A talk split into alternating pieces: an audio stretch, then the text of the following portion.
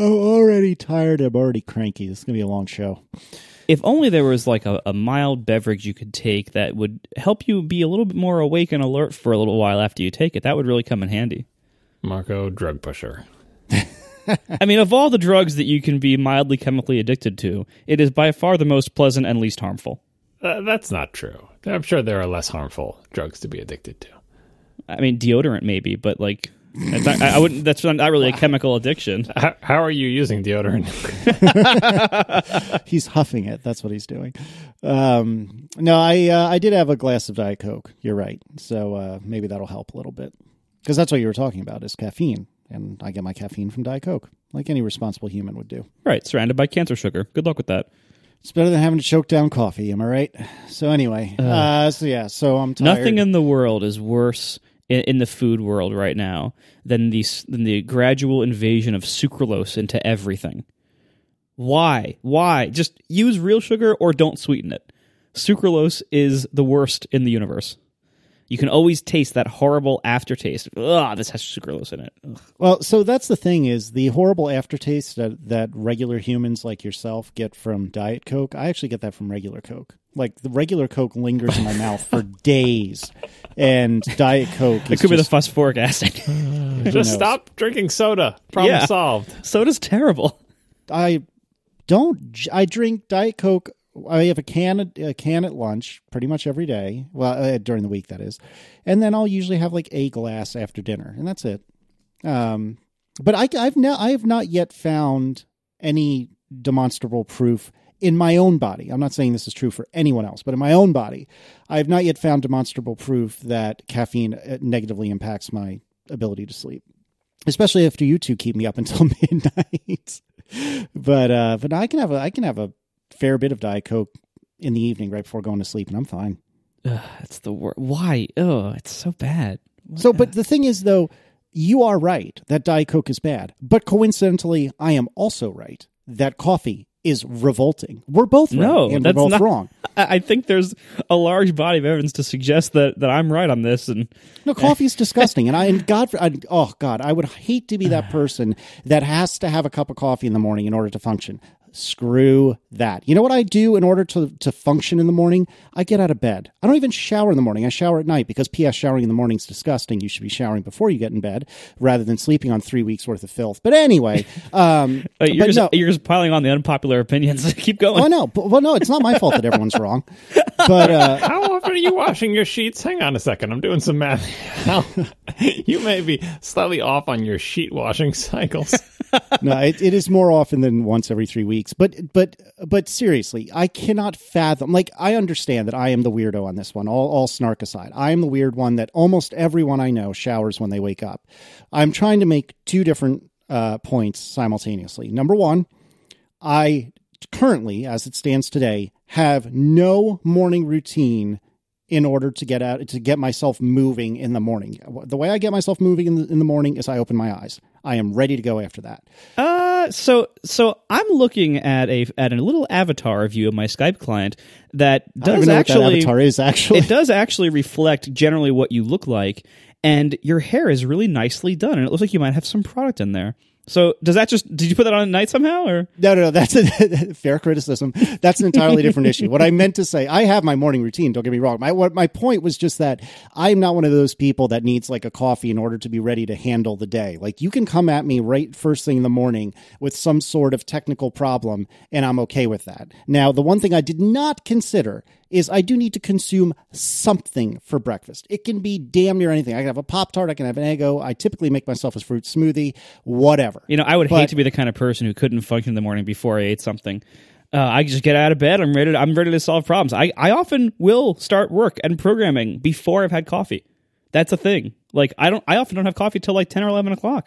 Oh, see, so see, I'm okay with that. It's the, it's these people that typically work in an office that are like, "Oh, don't talk to me. I haven't had my coffee." Like, screw that. Come on, you're an adult. That that's just them being like a pain in the butt. Like you know, like if they weren't complaining about the coffee, they complain about something else. I agree. We agree. No, I will say though, in in defense of your weird night showering habit, uh, it, having traveled with you a bunch, it actually makes it really convenient to travel with you because you're I'm never waiting in the morning for you to get ready. You're always ready, like whenever I am, because I am a, I'm a morning shower, so of course I take longer. I also sleep as long as I possibly can. So I'm never waiting for you ever when we travel. That I don't know if that's actually true. Not in the. I, I would. I would hope you don't ever wait for me in the morning. I'm sure there's some point in time where you're waiting on me. Well, when you're doing your hair. No, no, and, and actually, it would be. I don't. I don't know. We, I don't think we've ever actually shared a hotel room, but if we ever had to, that No, would be very think so. convenient. Also, uh, to have you be a night shower, because then we're not competing for the shower in the morning either. That's true. That's true. Uh, The, the whole point I was trying to make is like like I was saying is twofold. One, I mean, I could handle a technical problem first thing in the morning. I'd prefer to have a breakfast first, but I don't have to. Uh, and but number two, I can't get out of my head how gross it is for someone to take the day's filth and put it into their bed every night. Every night, today's filth. Monday's filth into the bed. Tuesday's filth. Let's add Tuesday onto Monday's filth. Wednesday's filth. Let's add Wednesday's filth onto Tuesday's filth onto Monday's filth. And let's just roll in it for eight hours. That sounds awesome. And again, I recognize before the entire internet writes me, which they're about to do anyway, I recognize that this is a weird thing and that I am the weird one here. But I cannot fathom how any human being that values hygiene can get into covers that they're that they're getting in without showering first. That's disgusting. Oh, I don't get it. Now, this is where a couple. there- So there's a few things people say. How dirty Number are you one, getting in the day, during the day? that, uh, so how dirty are you getting during the day? You sit in an air conditioned office behind a queue, yeah, behind a chair, or in a chair behind a, uh, a screen. Blah blah blah blah blah. It's it's still some point. It's I I can only speak for myself, but at some point at some point during the day, I probably have at least a little shimmer on me of sweat, of dirt, of something. Because you don't have winter there Maybe number two. in the south. I'm choosing what, what what battles to fight right now. Number two, number two. This is where all sorts of people come out of the woodwork and say, "Well, don't you sweat at night?" Sometimes you're absolutely right. Sometimes I do, but at least leave it as the night dirt that's in the bed. Why not? Why would you contribute the day dirt on top of the night dirt? That's barbaric. I tell you, it's it's I think, insane. I think your threat model for uh, dirtying sheets is wrong. I think, I think, I think the, the whole model of like how how sheets exist in one state and how transfer happens from you to the sheets, putting them in a, in a state that you don't like. I think that whole model is wrong. Because well, maybe we don't want to get into much, but are you sleeping naked? Because because Wouldn't you like to know, John? I, am just saying, like, it seems like what you're modeling here is uh, an idea of how, uh, you know, how how things would transfer from one place to another, making one thing that was clean dirty, right? But I don't know if that idea maps to the reality of you sleeping in beds. It's an alternative reality, John.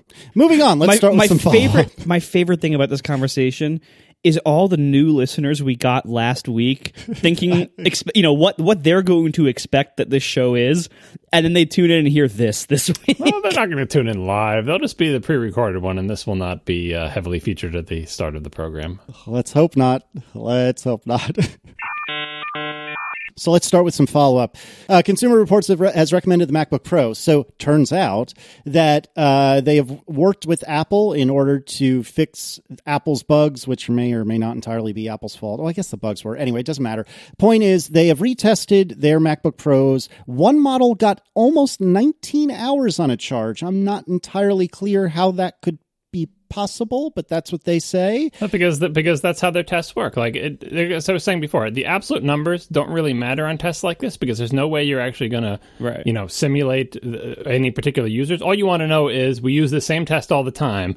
Is this better or worse than the same than like the previous Mac or a different model? You want some kind of consistency within the numbers, but you know, it's uh, it's like story points in a sprint, Casey.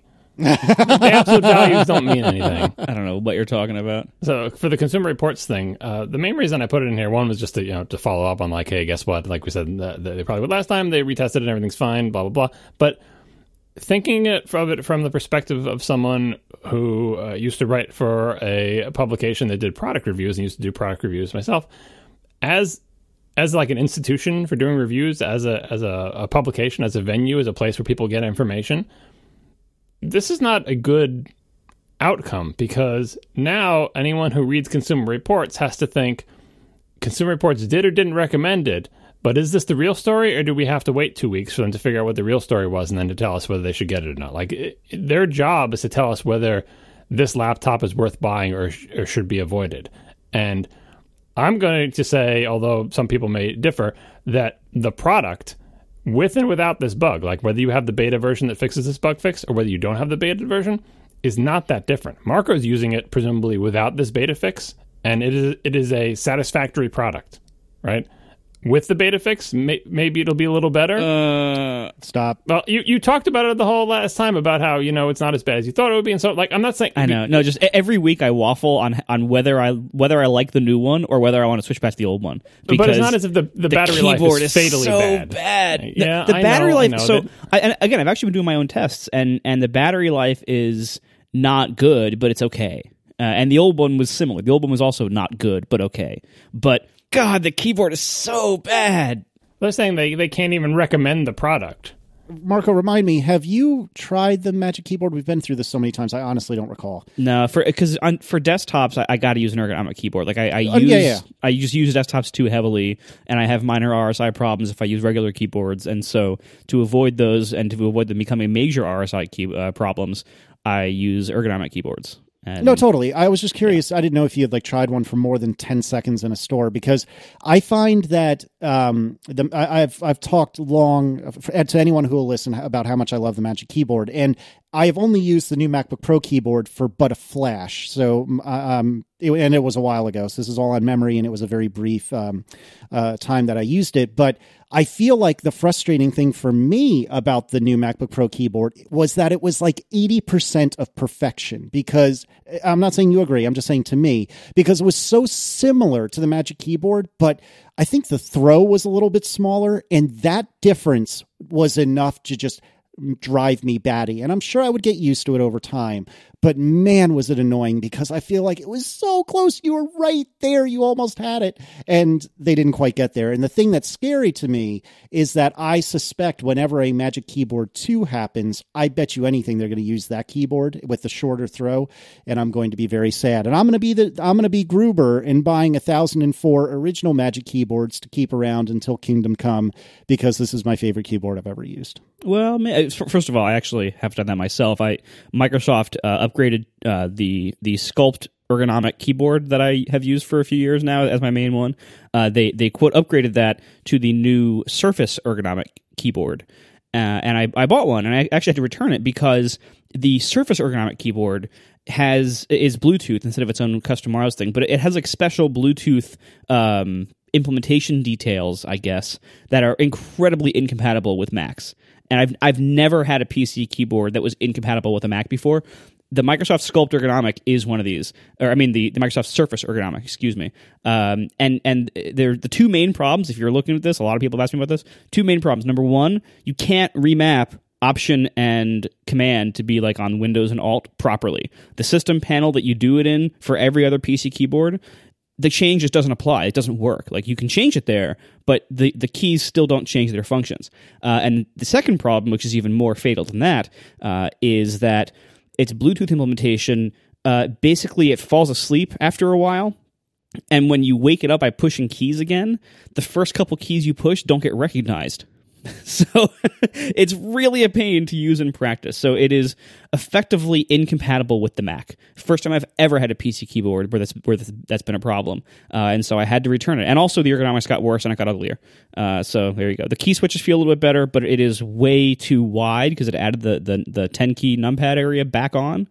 And it's low and flat, does not have a riser in front. Uh, so the ergonomics are all worse. And whatever the look they're going for, it's like gray it's it's like the lining of cubicle walls, like that kind of like gray carpety material, you know. Like that's it, it's like they made a keyboard out of that. Uh, so big miss on that. And so so because the Sculpt ergonomic keyboard that I like so much is now officially discontinued. Uh, I I stockpiled three of them, brand like now because you can still get them in most places for like around 60, 70 bucks. Um, so I stockpiled a few of them for myself, and I figure like by the time I burn through three of these, which should be probably five years or so, six years or so, uh, then I should uh, probably be able to find something else by then. And is that one uh, Bluetooth, the the old one that you're stockpiling, or is that uh, wired? No, it's uh, it, it's its own custom RF dongle, like most Logitech Oh, mice. yeah. You know, like it's, it has its own little thing, and it, it's not very good. Like the the, the the Sculpt wireless that I, that I've been using for years now. Um, the wireless thing is pretty flaky. That's usually the way these keyboards eventually die. The reason I replace them is usually that the wireless thing just becomes too unreliable, and, you you can change batteries and you can resync it and you can move it around, and eventually those things just don't help anymore uh, or it still starts failing. And and when it's working properly, it never fails. It's solid. So uh, whatever it is that kills these keyboards after uh, maybe two years of use, uh, that's that that is what ultimately ends these for me and for a lot of other people. So what were we trying to talk about? the Consumer Reports. thing? Consumer Reports. Who cares? They're, I mean, Consumer Reports is still going to keep doing the same BS they do all the time. They're going to keep doing it every time there's a new Apple product. They're going to get attention with some crazy headline. Oftentimes it'll be about a real problem. Sometimes it won't be, but usually when it is a real problem, they will be overblowing it. I think Marco's drinking beer tonight. It, it I've had like am I right or am I right? I've had literally like one inch of beer. It is still in the neck, and you're hammered. and it's and it's a four percent beer. there's there's no amount that I'm saying here. I'm just you mentioned last time I said I could tell when you were drinking, and you said, "Oh yeah, well next time tell me," and so I just did. This is like the lightest beer I've ever seen, and I've drank almost none of it. I do not. Uh, I'm not uh, attributing any kind of cause. I'm just saying. I'm just saying. All right. So uh, also in this in this last week, I haven't had a chance to read this, um, so I'm gonna I'm gonna defer to you, John, on this. But uh, there's a blog post on the WebKit blog um, introducing Riptide, WebKit's retreating wavefront concurrent garbage collector. That sounds fancy. So what's this all about, John? Well, on the last program where we talked to Chris Lattner, uh, towards the end, uh, we talked about um, Arc versus garbage collection, and Chris went through this whole big thing about the the trade offs and the different behaviors. Um, and that might have been over a lot of people's heads because it was lots of jargon there. This is another one of WebKit often does these things. T- uh, the WebKit uh, developers post a thing that talks about some technical underpinnings of some feature of the browser um, or the engine usually. And this one describes their new garbage collector for JavaScript. Kind of like uh, the stuff that Chris said. You can't read this starting from zero and understand every part of it, but they do go through and explain a lot of it. And I think if you just Google some stuff and find some links, you can, you know, start understanding it. Um, but I think it's a a good example of a lot of the things that Chris alluded to, like that the the attributes of a garbage collector that are very similar to the attributes of Arc, and that there are there's additional bookkeeping and stuff that has to be done in line as part of the normal operation. Uh, because the the slam against Arc is uh, very frequently that well, you've got all these uh, reference counts, uh, you know, increments and decrements all over your code. You didn't write those things, but they get added anyway, and it's just like overhead. Uh, and so, even if you don't understand all the weird nuances uh, of this very, very long article, I think it is written in a very clear way. Whoever wrote this, I think, did a good job. You have to assume some foundational knowledge, um, and maybe more of things could be links because you know I love to make things links and Do you? things that I, I had no idea. Yeah. Um, but anyway, you can just the word you don't understand, just you know, type it into a Google search box or look at the Wikipedia page or something, and, and you'll learn about it. Um, so I would encourage anybody whose interest was piqued by that discussion on last week's episode to read maybe over a couple nights this very long uh, post about uh, WebKit's garbage collector because I think it is really well done, and you learn a lot, and you will also, even if you don't learn that much, come to a gut level understanding of exactly how much of a pain in the butt it is to make JavaScript go fast and how much time and effort and money is being put into doing that. Indeed. And this was by Filip Pizlo. Just FYI. I miss the beach, Wavefront, that's all it Mm. took. Riptide, Wavefront. It's like ah, summertime. If, if you read the whole thing and understand a little bit of it, the title will make sense by the end. Retreating wavefront concurrent garbage collector, all those words mean something and are explained at length in the article. Go figure. It's funny, you know, I remember you being vehemently opposed to the beach, and I was only mildly less opposed to it. Now the two of us are both converted. Who knew? Turns out, I'm opposed to your pronunciation of that word. Uh, which word? Just keep going. We are sponsored this week by Casper, an obsessively engineered mattress at a shockingly fair price. Go to casper.com slash ATP and use code ATP for $50 towards your mattress. Casper created one perfect mattress, and they sell it directly to consumers, which eliminates commission driven inflated prices. The award winning Casper mattress was developed in house, has a sleek design, and is delivered in a remarkably small box you can get it up narrow stairs. And now, also, Casper offers an, an adaptive pillow and soft, breathable sheets if you want those too. The mattress industry has forced consumers into paying notoriously high markups.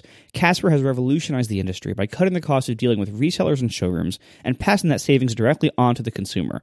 The in house team of engineers at Casper spent thousands of hours developing their mattress. It contains supportive memory foams for a sleep surface with just the right sink and just the right bounce. And its breathable design sleeps cool to help you regulate your temperature throughout the night. Casper has also made buying mattresses online, which sounds crazy, completely risk-free and easy. This is how this works. They offer free delivery, of course. That's that's minimum these days, free delivery. But they also offer free returns within a 100-night home trial. And of course, you might think, "Well, I don't want to send back a mattress. It's huge. It's a pain in the butt."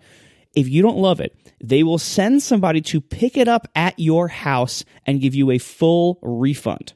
Casper understands the importance of truly sleeping on a mattress before you commit, especially considering you're going to be spending a third of your life on it. So, a hundred nights, you can decide at the end, you know what, it's not for me, and they'll send someone to your house to pick it up. That's how they make it truly easy and risk free.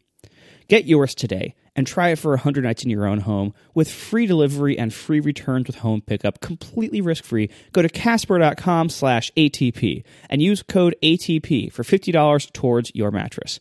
Thanks to Casper for sponsoring our show. All right. So uh, John had a big day yesterday, was it? I believe when uh, when the 10.3 beta was released. And John, I have it on good authority that you did a little happy dance at your cubicle when you saw this news come out. Is that true? Please do not deny it.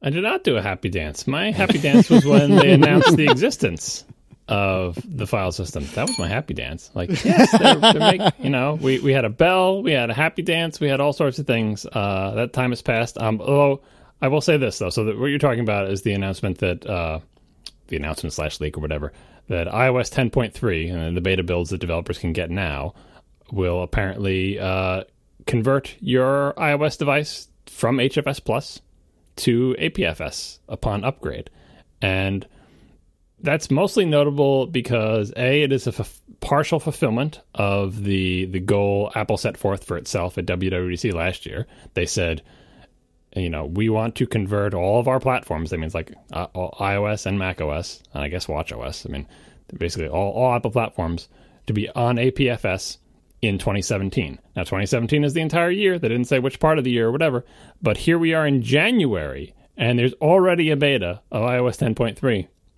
that converts to APFS. So it's not as if they're waiting until you know October or whatever when the successor to Sierra comes out for uh, for the Mac or you know or whenever these things are, are going to be released. They seem to be ahead of the game, ahead of schedule.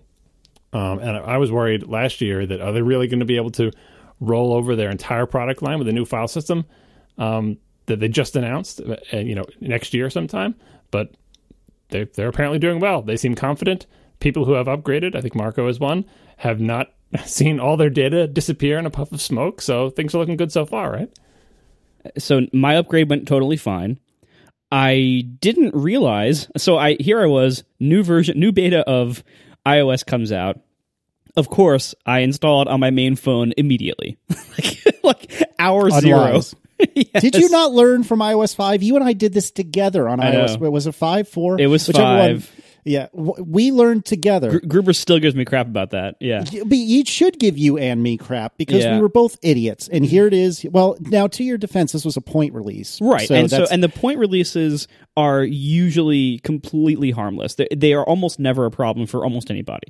Uh, and so, you know that that I, that's why I figured like let me do this. There's some new APIs I needed to test against. So let me let me try some stuff and make sure everything works and everything. So okay.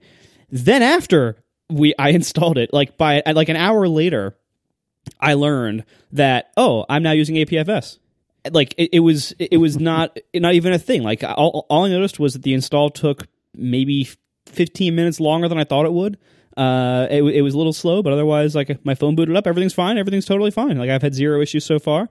And then a couple hours later, when chatting with John, I learned that I'm using APFS before John.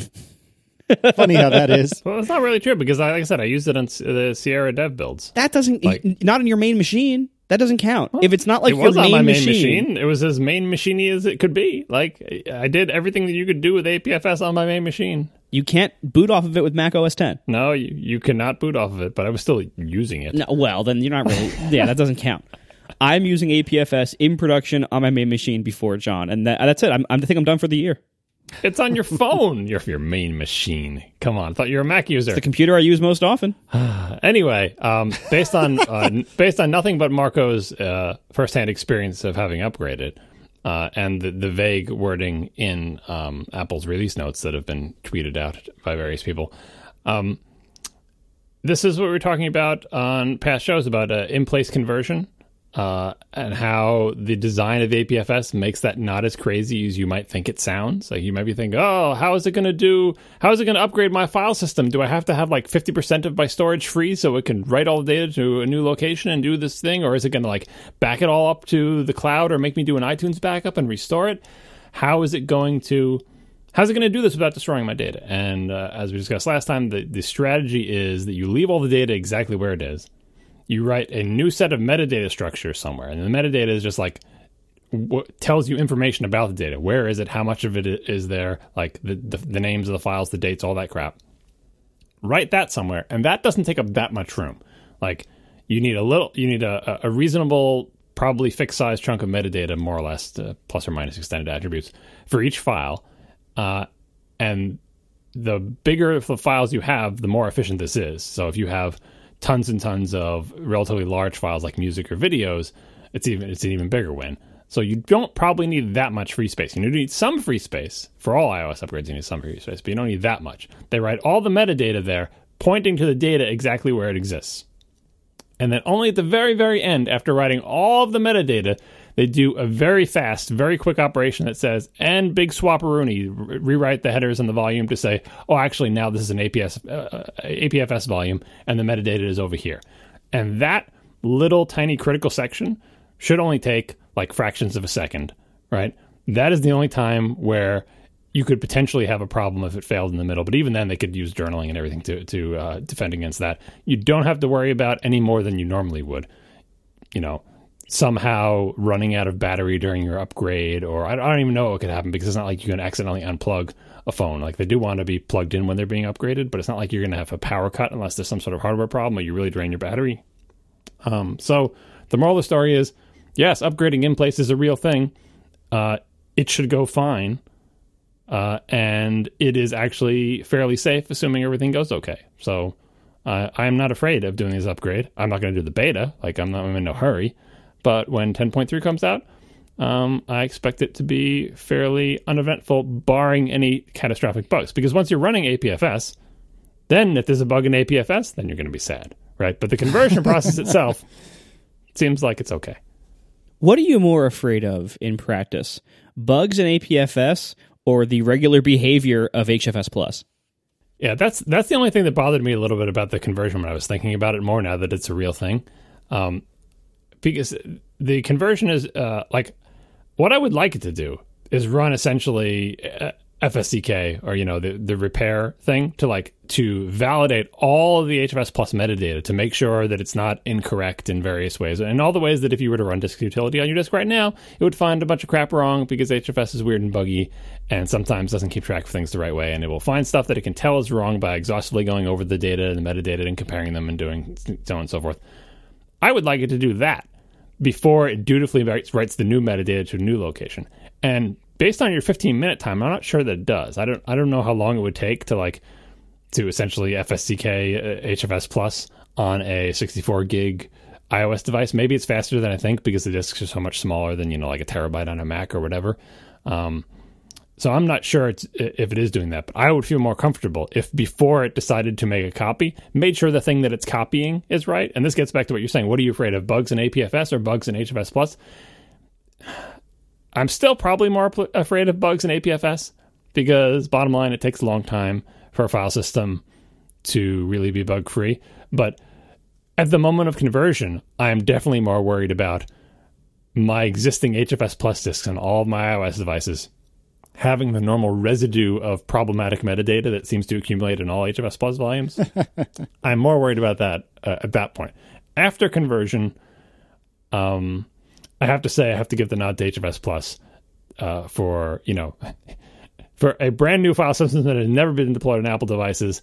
If something is going to go wrong, it's going to happen in like that first big deployment. It's you know HFS Plus for all of its little crappy bugs. I really don't expect any massive data destroying things to suddenly pop up. HFS Plus is going to be what it is, and it has been for a long time, and it's not good, not good by a long stretch, but presumably, like I can't remember the last time a uh, and oh, I can't remember last time HFS Plus was even updated, but uh, all the updates that they've done to it, none of them have caused any sort of catastrophic problems. But APFS Plus, uh, APFS, oh god, I cannot say these names. um, yeah. Anyway, um, I'm I'm gonna upgrade everything. I'm just gonna go for it. I have a lot of backups. You should have a lot of backups too. Uh, let's just all dive in and see how it goes. Well, that's part of like you know, uh, to, on one hand, it is awfully bold for Apple to deploy their brand new file system on their most popular device. Like you know, it's to to make it part uh, an automatic, not even like an opt-in, but an automatic part of seemingly all iOS 10.3 installs. Well, you know, we'll see if it ships that way, but it looks like that's the plan. Uh, then that means all of the iPhones are going to get this and they're all going to be converted when they reboot and that's it, right? And that's a pretty bold move. On the other hand, iOS is you know, even though it has a much larger install base, in many ways it's lower risk because the nature of phones is that they're these kind of closed systems. You have like very limited numbers of configurations. You don't have like weirdo like like on a Mac. You have all these different like you know different disks and partition schemes and all sorts of apps that could be trying to mess with them or things like that. On iOS, it's all very much it's all, it's all very controlled and there's fewer combinations of things, fewer configurations, and also the nature of phones is that people lose, break, and replace them often. And so they're designed in in software and in services to have everything in the cloud and have everything backed up most of the time. And I mean that isn't in practice always the case, but that's the case way more often on phones than it is on Macs. Uh, so if something does go catastrophically wrong for some percentage of users on the phone, it is probably less destructive than if it happened on, on Mac OS. Yeah, I mostly agree with that. Well, I mean, the other obvious reason why they would do iOS first is because it's it's more important and that's where their effort goes, and the Mac will be an afterthought. Yeah, like, oh it. yeah, and we'll also convert the Mac. But uh, but yeah, uh, phones are so much more of a controlled system, um, and also all of the weird crap about APFS, which is mostly good. You know, like the the space sharing stuff and uh, you know the, the, the all the things that make it behave differently than you might expect are not visible at all in iOS because iOS doesn't have the problem of 10 different ways that you can see free space and, and users looking at it. Like the, the already the way you see free space in iOS is already an illusion. You go to the, you know, the, the preferences in general and usage and all that stuff. Like those numbers have only a vague connection to space on disk because they're totally hiding whole classes of things that don't count towards your space. And they're trying to sum up space and attribute it to applications like it's already an illusion. So there's no weirdness there. Whereas on the Mac, if you do, you know, if you use the power of the file system and if disk utility is actually updated to use it, people can make arrangements that start to make far less sense where you can have a single APFS container with three volumes on it and then how do you throw the free space on them? And uh, trying to figure out when you make an instant copy does that count as space being taken up? Now you have two one gigabyte files where before you had one but the free space didn't change even though you don't have any shared volumes on the containers and all that goes away on uh, on iOS, and also iOS is case sensitive, so that gets rid of all of, of whatever you're going to deal with for you know case folding stuff. I did file one radar against APFS back in the early days about the whole character encoding handling uh, and the fact that you can have two files with uh, apparently the same name on the Mac on APFS, but you can't do that on HFS Plus because HFS Plus does this uh, normalization stuff to try to make them all the same. Do a weird normalization, but anyway, uh, I don't know the state of that radar. I don't think it's the state of that radar has changed. Maybe it was closed as a dupe. I don't even remember. It went into the black hole. I haven't heard anything about it. Uh, but for Macs, most, the vast, vast, vast majority of which have case insensitive file systems, they're going to have to make decisions about that. And I don't know what decisions they made. So um, if the Mac gets the ability to boot from APFS before the Octoberish release of whatever follows macOS Sierra, I will be surprised. But on the other hand, it's January and they're already doing iOS. Maybe it will come to the Mac earlier. But coming to the Mac is obviously the, the, the change that I find uh, more interesting because I'm into the Mac and because you can actually see the file system. And I think it is actually the more difficult one than doing iOS. That's interesting. I never thought of it that way. Uh, any other thoughts about iOS 10.3 that that are general and aren't spelled out in the rest of our document? Oh, I don't know. Marco, you're using it. What is it like? Anything exciting in there? Uh, no. I mean, like a- as a user, I I don't even really notice anything. Honestly, That's a good sign. Sounds like it's stable. I- I mean, I've had zero problems, like nothing that I that you typically associate with a beta one of a major point release, or like you know major release, like you know iOS 11. Like it, it's nothing like a beta one like of that level. Uh, it is. If I didn't know academically that I was running a beta, I would not realize I was running a beta. That sounds like a pretty clear win to me so far, anyway. Oh, the other thing on on uh, file system being in 10.3, like the fact that this is a point release, and Mark was saying, well, you don't really notice that much of a difference. Um, APFS tech wise has capabilities that could be leveraged in iOS 11 or whatever the next major version is to provide headlining style features. So, for example, snapshots, the ability to preserve the state of the entire file system in a consistent uh, state, could be used. I don't know if Apple will do this. You know, it's a uh, political issue more than anything to roll your phone back to a known good state in a reliable way. It's something that you can't really do now. All you have to do is restore from backup or restore from the cloud, and we know how annoying that is to do. But imagine if before the uh, the iOS 11.1 to 11.2 upgrade, it would just routinely snapshot everything beforehand, and if you didn't like the upgrade at any point, you could switch back to the state it was like the day before or whatever. Oh, there's no chance of that. I know, but but tech but tech wise, that is that is possible. Right. And I think what's more likely to be used is maybe a recovery thing where like if an upgrade fails for some, some for some reason, then there'd be some mechanism to to have it kind of automatically roll itself back. You know, like that's that's more likely I think than I don't like the new icons, I'm going to go back. Like Apple does not enable that really at all.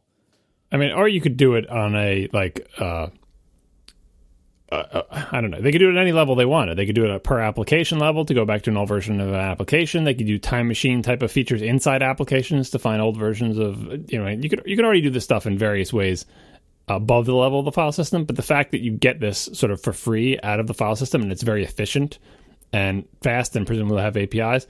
Those are the type of things that, yeah, you've got APFS now, but you don't have probably almost any of the features that could be built on it. Those are major OS features. They could be for few, not maybe not even 11, maybe iOS 12 or whatever. Same thing with on the Mac. If and when we can boot from APFS, yeah, that's all well and good. But there are many years, uh, presumably, of features that are built in this. Like, who knows if Time Machine will even be updated to support APFS in the next version of macOS? Maybe we'll have to wait for the version after that. It's not it's non-trivial to take advantage of all these features. And you know, I'm I'm in no hurry. It's like step one, get the file system with these features and make it solid. Step two, three, four, and five, then ro- slowly roll out the features that consumers won't care that it's enabled by the new file system. They'll only care about the features, but many things will be enabled by these features. So I look forward to them, even though, oh, 10.3, ho hum, new file system, what was the big deal? The big deal should come later.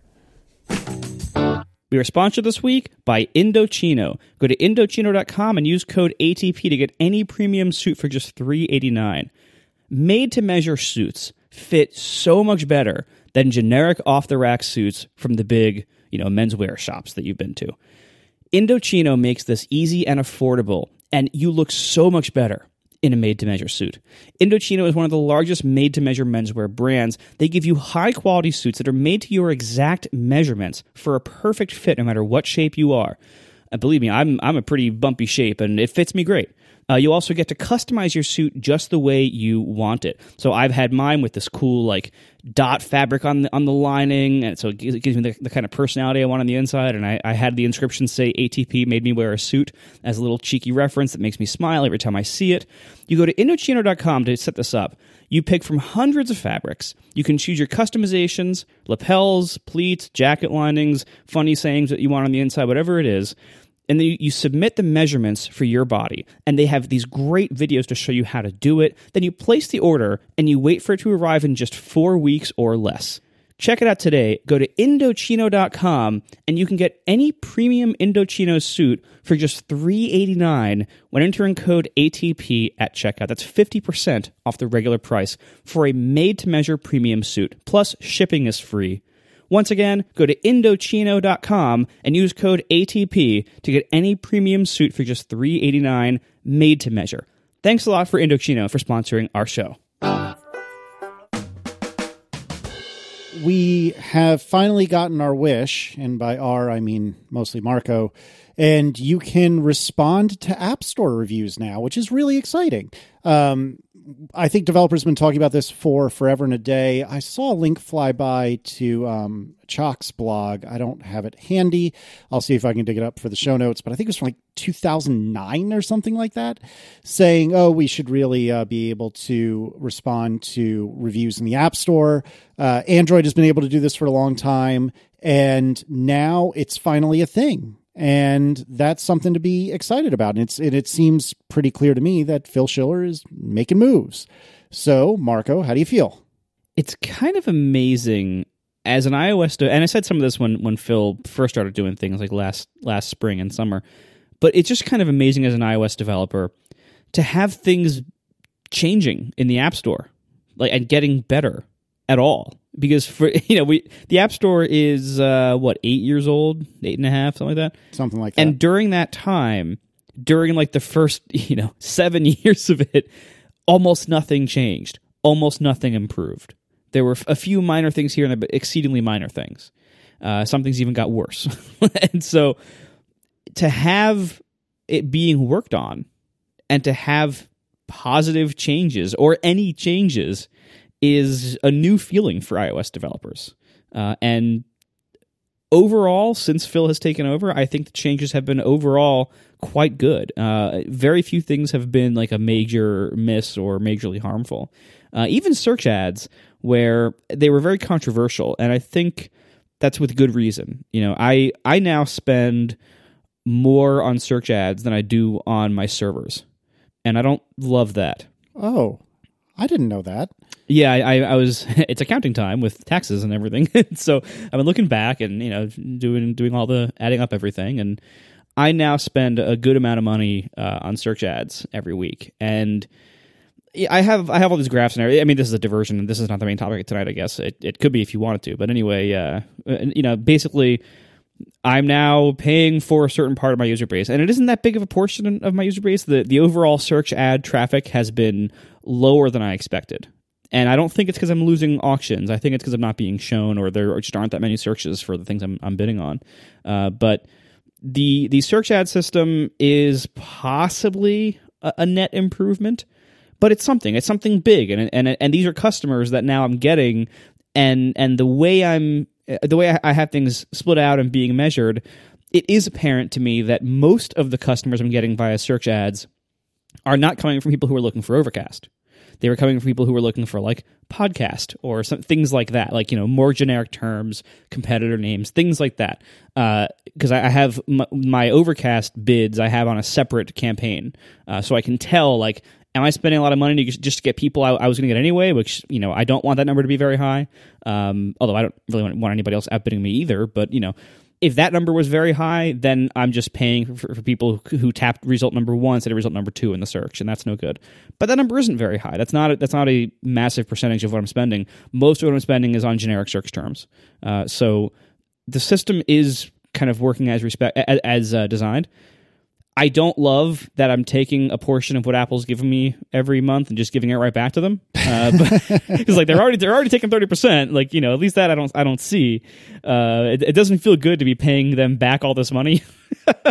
but uh, but overall, like the search ads have been okay. Uh, as I said, they're not bringing in a large percentage of new users. Um, off the top of my head, I actually don't know the number, but off the top of my head, I think it's probably like 10% or less of, of new users are coming through search ads.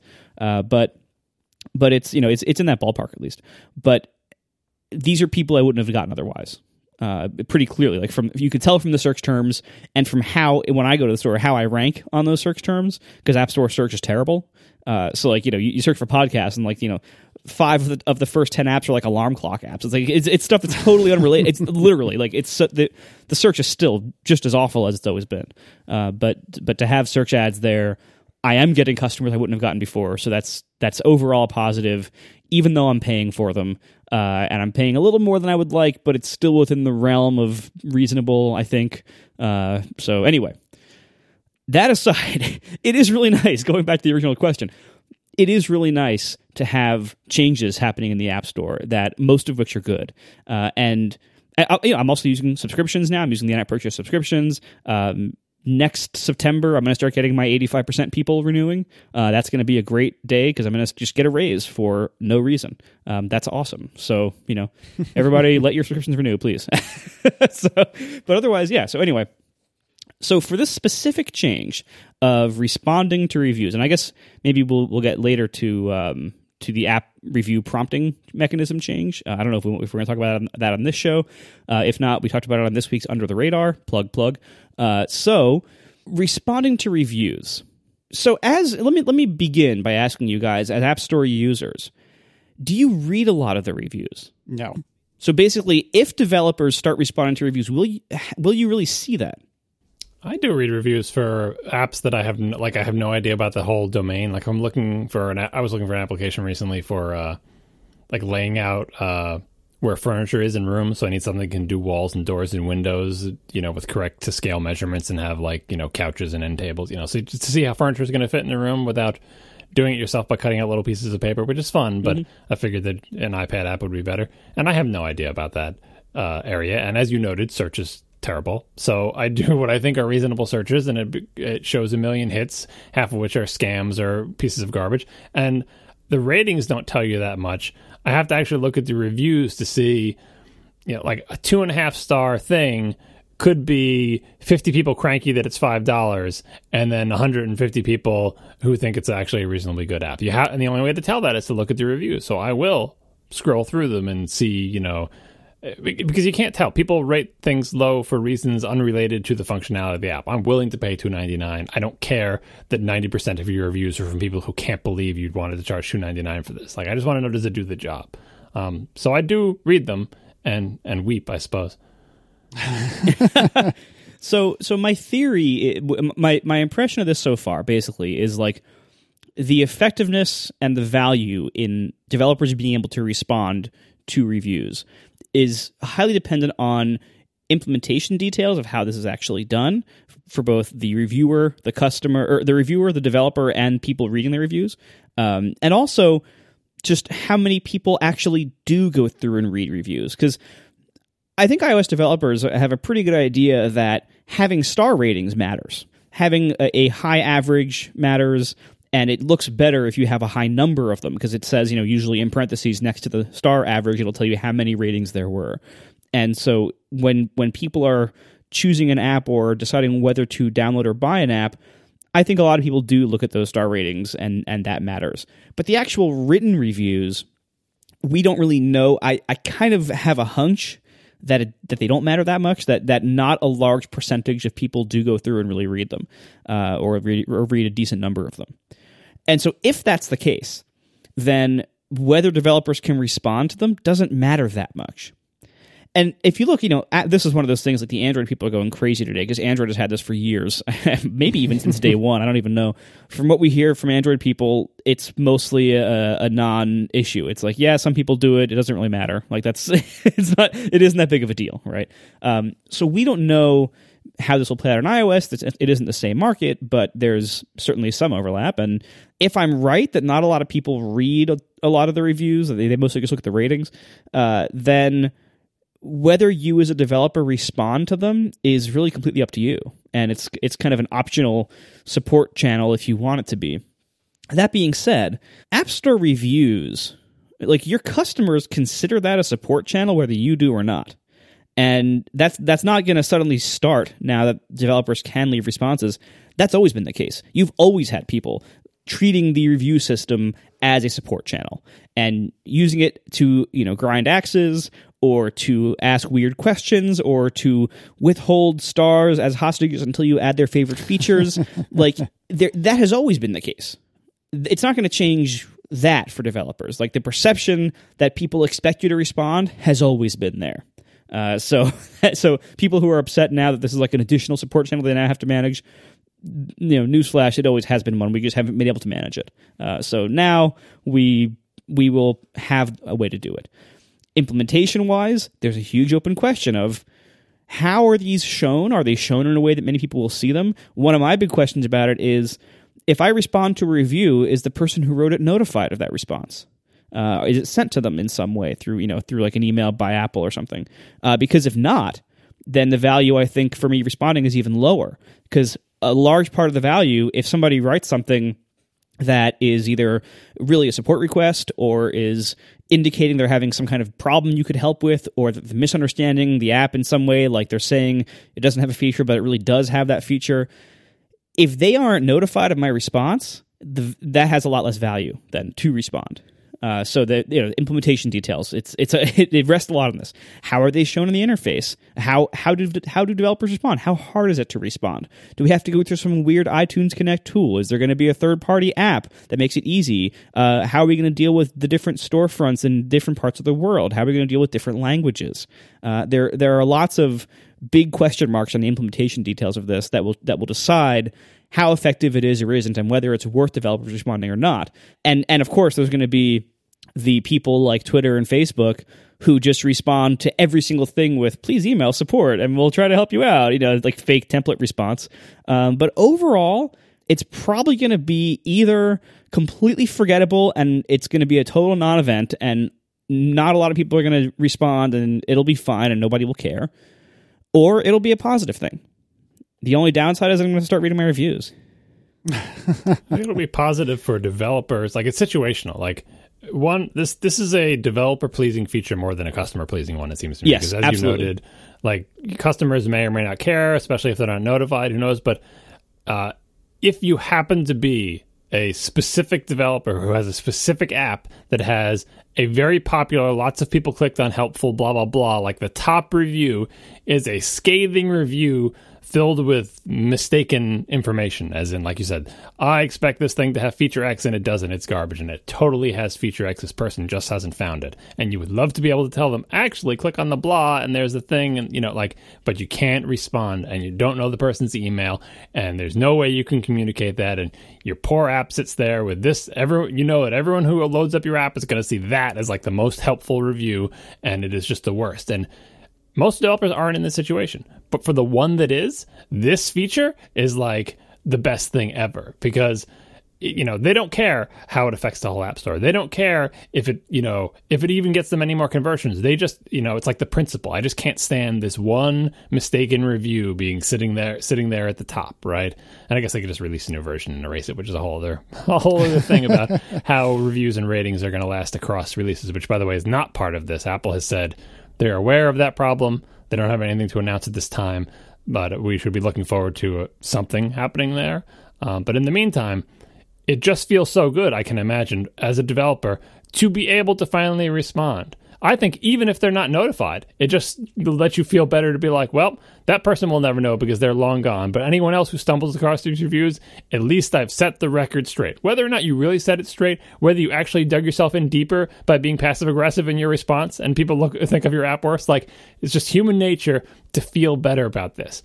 Um, and practically speaking, I think you have to give developers that channel. It's up to them to do something useful with the channel. They could not use it at all, or they could you know, be self destructive and do bad things with it and argue with their customers, even though you only have one reply.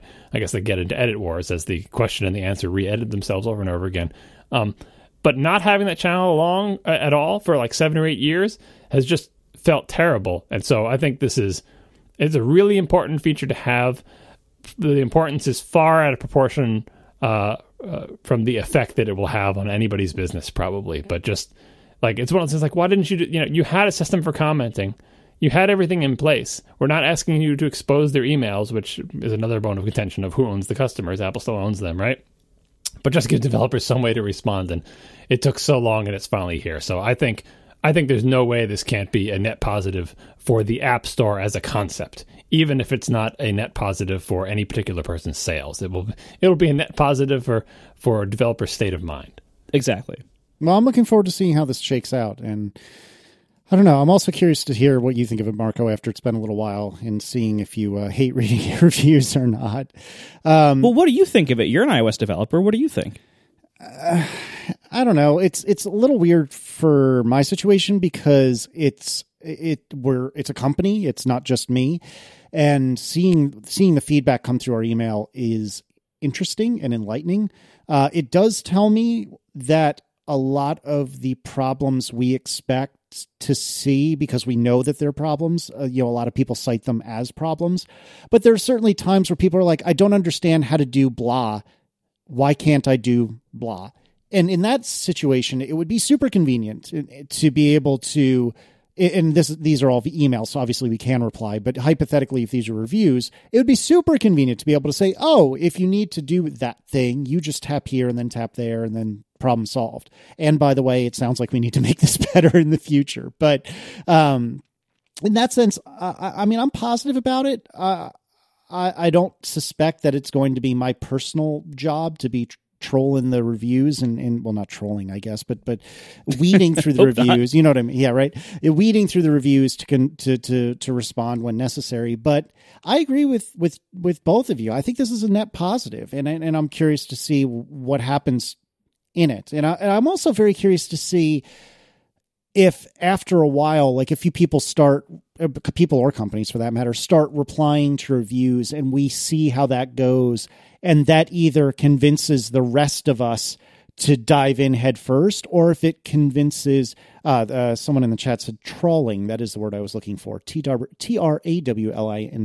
sorry. Anyway uh, uh, so yeah so it does does does marco start replying to reviews and he has a terrible um, experience with it, and so underscore says, "Oh, I'm never touching that," or does Marco start replying to reviews and it's a great experience, and suddenly underscores like, "Heck yeah, I want in on that," and then suddenly my employer's like, "Heck yeah, we want in on that." You know what I mean? Like, I'm curious to see what the not literal beta testers, but kind of effective beta testers show us about the experience, if it's garbage or if it's great. It really depends on their personality, though. We all know people who probably shouldn't respond to comments like like you can make it worse for yourself you know because you you have a free text box and if you get there like in the wrong mood or you're angry like if you end up like yelling at your customers it's not a net win for you but i don't think someone like david smith is going to see someone yelling at their customers and say oh i better stay away from reviews because sure, he won't sure. yell at his customers like it, customer support and dealing with you know customer support issues is a skill and you can have more or less of it depending on where your skill set lies and it is not a thing that you should just assume that you're able to do just because you wrote the application um, so, I, you know, the channel has to be there, but for you know, it's, it's giving people, even though they only have one reply, that is more than enough rope for a lot of people to hang themselves. So now, now is another skill set that these uh, small shops or independent developers who have to be able to do a million things. Guess what? Here's one more thing that you have to add to your skill set or find some way to outsource. And honestly, and I said this on, on Under the Radar too. Uh, again, talk, listen to Under the Radar this week if you're into this topic because we went into more of it. Uh, but this is a huge opportunity in the tools space for some service or app to make it easy for developers to receive new reviews and reply to them and track which ones they have either replied to or decided not to reply to across all the different stores, maybe with built in translate functionality of some sort with a decent API. That's a thing. Please somebody make that and you can sell that to a lot of ios developers for an ongoing recurring subscription fee. Using apple's conven- convenient open rest api like all these things you're describing uh, you know it may just because i just did a podcast about this but all i can think of is uh, how much better that game i play that you guys make fun of all the time destiny does with this exact thing destiny uh, the game has an extensive api that is completely open to anybody who wants to use it. That will that can give you all the information about all your characters and all your stats and let you do things with it. And there are, you know, browser plugins, websites, iOS applications, everything you could possibly imagine for messing with your stuff in Destiny. Why? Because it's an open API. And They said, here's an API to all of our stuff and a simple, you know, uh, authentication scheme where you just authenticate and then it's just and the number of things that people have made it's just like the thing you just described would there'd be a hundred of those uh, the next day if this was destiny that we were talking about uh, i don't know what the situation is for apple's interface to reviews But if it's not as good as Destiny, the game, maybe they should hire some people from Bungie because this is like making a decent API that anybody can use is like a simple REST-based API that speaks JSON. It's it's not that hard. Like individual people, you know, make these little Chrome uh, plugins or web pages that do amazing things, um, and they do it all for free, and they do it in their spare time. And any one of them, you would love to have something that's that good for what you just described for dealing with uh, reviews in the iOS App Store. But if Apple keeps it all proprietary and it's behind some weird thing, then it's going to be much harder to make and there will be fewer of them and it will be sad. We are sponsored this week by Betterment, investing made better. To learn more, visit betterment.com/atp.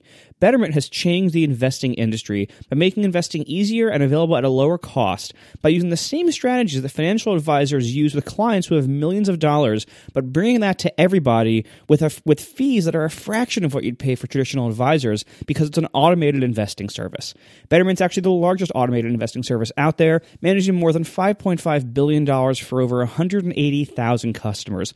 The financial services industry has embraced technology and innovation through the creation of these automated investing services service. This means that you keep more of your money with fees that are a fraction of what you pay with traditional services, and any excess cash that your that your investments generate is automatically reinvested. So every dollar you invest is put to work all the time, and your portfolio is automatically rebalanced as necessary.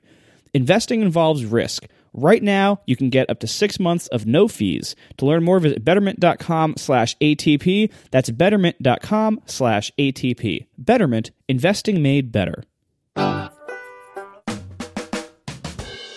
Moving on, uh, I hear rumor on the streets that Marco is actually going to, in the new version of Overcast, and don't tell him I squealed, he's actually going to change the icon for Overcast to be the show art of the actively playing podcast. Since I've spilled the beans, Marco, why don't you tell us more about this? so one of the features that has been added in in uh, iOS 10.3 beta is this mechanism for seemingly setting alternate app icons from in code. The implementation of this is a little questionable. Uh, Steve Troughton-Smith did some digging, and apparently, I, I, don't. I believe the API doesn't actually work yet, but apparently, um, there's evidence in the uh, frameworks and stuff that it prompts you to confirm it. Like it prompts the user to confirm any change of icon before it actually applies it. And so the question is, what is this for? And it is not for developers like me to do things. Like for instance like i would love to ha- to change the icon uh, based on you know whether whether it's night or day, and I, I, could have like a dark mode at night, and if I and then I could add automatic dark mode switching and everything, and that's just not going to be practical if if that's what it is. Um, there was a tweet from the Fantastical people uh, that they would love to have because you know it's, it's an alternative calendar app, and just like the Apple Calendar app, they'd love to change their icon to be the day number every day, uh, just like what Apple's app does, so it always shows the right date. And it's not going to do that either. it just prompts you every morning. Yeah, right. Send you a push notification. Time to update your icon. Come yeah. here and say okay.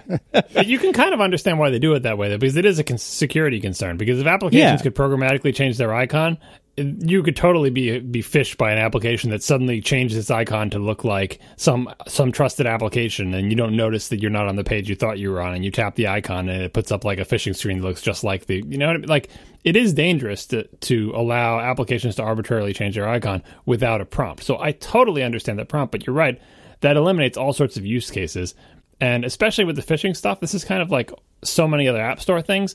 Fantastical should be able to change its icon to be the date, right? It should be able to do that. And it's like, well, but if we let them do that, then everyone can. It's like, do you like? There should be some earnable level of trust within the system, like just like there was on Stack Overflow or whatever. And Fantastical should have earned some level of trust by this point. I don't know how this this mechanism is going to work. It's very difficult to do these types of systems. Just ask the people who run Stack Overflow. It is it is a hard problem to solve. But throwing up your hands and saying, "Well, oh well, Fantastical can't show the data on their icon," that's not the right solution either. So I'm glad whoever this feature is made for is getting the features that they asked for. Uh, and I can think of reasonable uses of it in that context. But it kind of annoys me that the API is finally being made public, uh, but in a way that so many use cases uh, can't be can't, can't use it. Yeah, I mean, again, like it, it- as you said, it is a tricky problem. There's lots of pro- uh, there's lots of potential abuses for this, so it does make sense why they would strictly control it. But honestly, I'm kind of surprised it needs to be there at all. I, I honestly am very surprised it needs to be there at all. And if it needs to be there at all, I think it should it should be there in a way that's more useful. So, for instance, like w- maybe to avoid possible security issues, maybe the icon has to be part of your app's bundle, so you can't generate it dynamically, and then maybe App Review checks all of them just to make sure that you don't that you don't have like the messages or Apple Pay icon in there. You know, Right, like. yeah. That's that's a way they could do it for everybody, and that would make it a lot more useful. And then, and then Fantastical could just ship 31 icons and have the app just call them without a prompt. Like that's totally reasonable. Well, the, even with those things, because if, because your applications aren't Swift, even Swift to get it, like you could, they could make an API like that. But once you can get pointers to things, you can fill in the image data with a programmatically from an obfuscated giant data array that you hide in your th- like. No, you can't. If it was like if it was a set image named call and you had to pass it only a name of something in your bundle, there's no way to abuse that then. People, people are very sneaky. I mean, what this? What was that thing we saw recently with that uh, that piece of malware in the App Store doing some weird things and calling some weird APIs with like some selector swizzling? Like, the bottom line is, it's really difficult to both human and automatically determine whether an application is safe. It's kind of the halting problem. So it doesn't mean that they shouldn't do it because it's impossible to do with 100% accuracy. Like you're right, they they get they was just covered the 99% case, but I think also and even perhaps more reliably, uh, reputation. Uh, of developers earnable through some kind of system to show that you are trustworthy and are not trying to scam people. And even that has problems because, like, what if you're not trying to scam them, but someone broke into your server and messed with your application? Like, there's always going to be problems. Um, at this point in the life cycle of, of the App Store, speci- uh, uh, particularly for things like calendars, where it, the utility of it is significant. Like I do look at the calendar icon to see what the date is on my phone frequently. Um, that they have to find a way to make that be there, and whether it's the scheme that you were describing, Marco, where it's just a very uh, limited API, or it is a, a, a trust-based system, which would have many other uses, by the way not just for this API. It could have uses for review times and for uh, how deep of a review you do and stuff like that. Um, th- this is another one of those things that should be there by now. I mean, no matter what, the fact that there's an API, even though it's super restricted right now, I mean, that's Apple style, right? I mean, look at the Siri. What do they call them? The the the different groups of functionality. There's a term for it. I can't think of it off the top of my head. But you know, you can only use Siri in certain contexts. Well, maybe this is one of those things, and maybe they'll open it up in the future. I mean, I'm not terribly confident about that, but it could be. You never know. But uh, yeah, however this came to be, whatever this is about, um, I mean, I guess cool. Maybe we'll see what happens. But I suspect, just like Marco was saying, this is going to amount to a whole lot of nothing for most people. Yeah.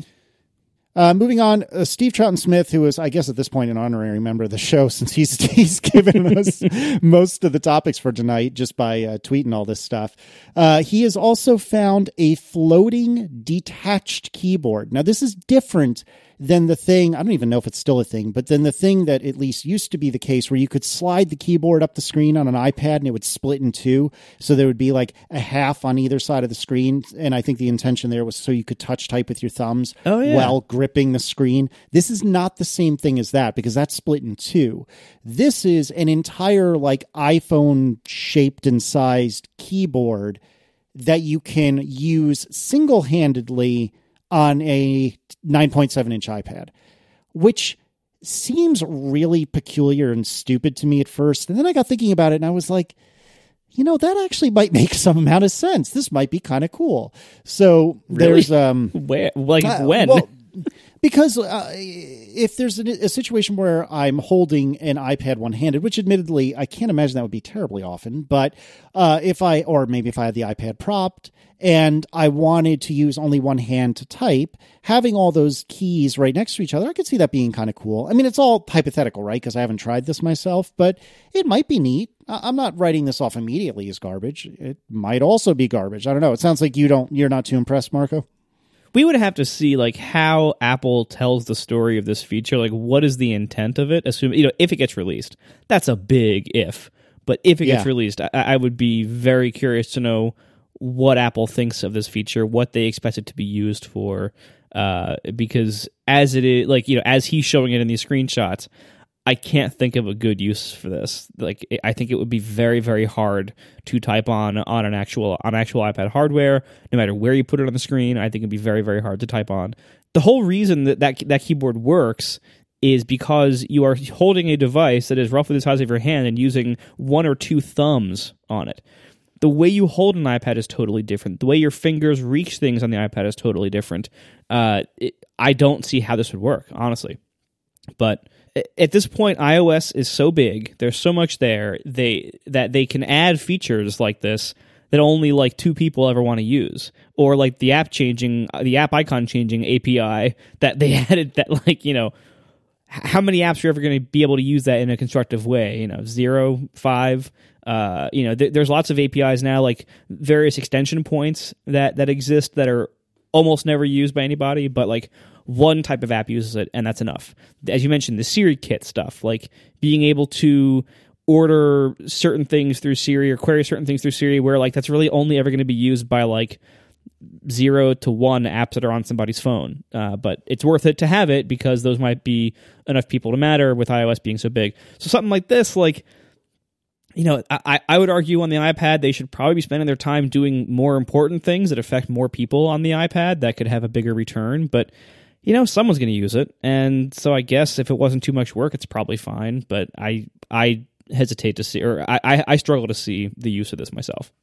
I think there was a tweet saying that this is actually this code has been in there since the beginning of there iOS 10. Like mm-hmm. it's not a 10.3 feature. And and again, to, to, be clear to everybody, this is not something that's in the 10.3 beta. This is a hidden thing. Like the code is there for it, but it's not exposed. It's just like going through headers and finding uh, things to call. Um, the most important thing to me looking at this potential feature that may or may not ever ship or uh, be revealed in any way is that it is i guess the second maybe i'm, I'm missing some things uh, iteration of bringing essentially windows to ios it is a floating square on the screen that is not, you know, it's not the screen divided in half or in thirds or slide a panel that slides up from the side or whatever. It is its own independent floating square that presumably you can put wherever you want. Uh, that's called a window. Doesn't have title bar on it. It's not a window in the Mac sense, but it's definitely a window. Picture in picture, also a window. You can kind of move that thing around on the screen without not completely freeform. Same thing with our little friend, the assistive touch button nub thing that you can put anywhere on the screen. It's like iOS was first everything fills the screen, and then second the screen starts getting subdivided into pieces for multitasking and thirds and halves and stuff like that, and then finally a bunch of little guys come and plop up on the top on this one big floating layer on top of everything. Keyboards, picture in picture, touch stuff like it is a step in the direction uh, away from the absolute extreme simplicity that iOS was born in and towards a tiny toe dip into the world of the Mac where you can have more than one thing on the screen at the same time in an arrangement of your choosing and you can move stuff around depending on and uh, where you, what you want to see and this tiny little keyboard this weird little iphone floating keyboard whatever thing um, is uh, interesting to me not just because it's a window but also because it reinforces the idea and i feel this even on my ipad that sometimes when that keyboard slides up, it's taking a larger portion of the screen than you think is appropriate for a keyboard at this time. Like, oh man, my big iPad screen, now a huge portion of it is taken up with this big honking keyboard. If a particular task you don't you don't need like that whole bottom third of the screen to be taken up with a keyboard just to have a little floating thing that you can put anywhere maybe you don't want it covering the bottom. Maybe you want it covering the left or the top or the side or maybe you want it near your thumb or whatever. Um, the same reason people like the assistive touch button even though they're chasing that little puck around the screen moving it out of the way so it doesn't obscure stuff apparently people get used to that and like that's just part of me using my phone is occasionally i have to move the little thing out of the way uh, but it's still preferable. Well here i think you're trading a very large keyboard take up, you know, not just obscuring large portions of the screen, but often the apps have to change their view hierarchy and view structure to accommodate for the very large keyboard when it comes up. To say, no, application, you don't have to change your layout at all. Let the user deal with that. The user will be the janitor in old Steve Jobs parlance, and they'll just move the little tiny keyboard around where they want to move it. Um, now, like like both of you said, having not used this, it does not immediately appear to be to me to be any sort of win. And I kind of agree with the fact of it not being exposed right now. And I would like to have to see what kind of story they explain this. But like the split keyboard that I, I think uh, Casey mentioned before, where you take the the existing iOS keyboard and split it, and I'm pretty sure that feature still exists because I've used it recently or recently ish, like in the last year. Um, they announced that feature, they showed it, people oohed and awed, and I think most people who don't use it just for- forgot about it. But if it's still there, it doesn't do anybody harm. If you don't ever use it and you don't ever accidentally trigger it, it's fine. Um, so this could be that category of things. But I want to encourage Apple to continue to explore this radical idea we call Windows with a, with a lowercase w. Oh my goodness. Yeah, I mean we'll see what happens. It's it's fascinating to me that that Apple is shipping this code dark. Not surprising necessarily, but just interesting.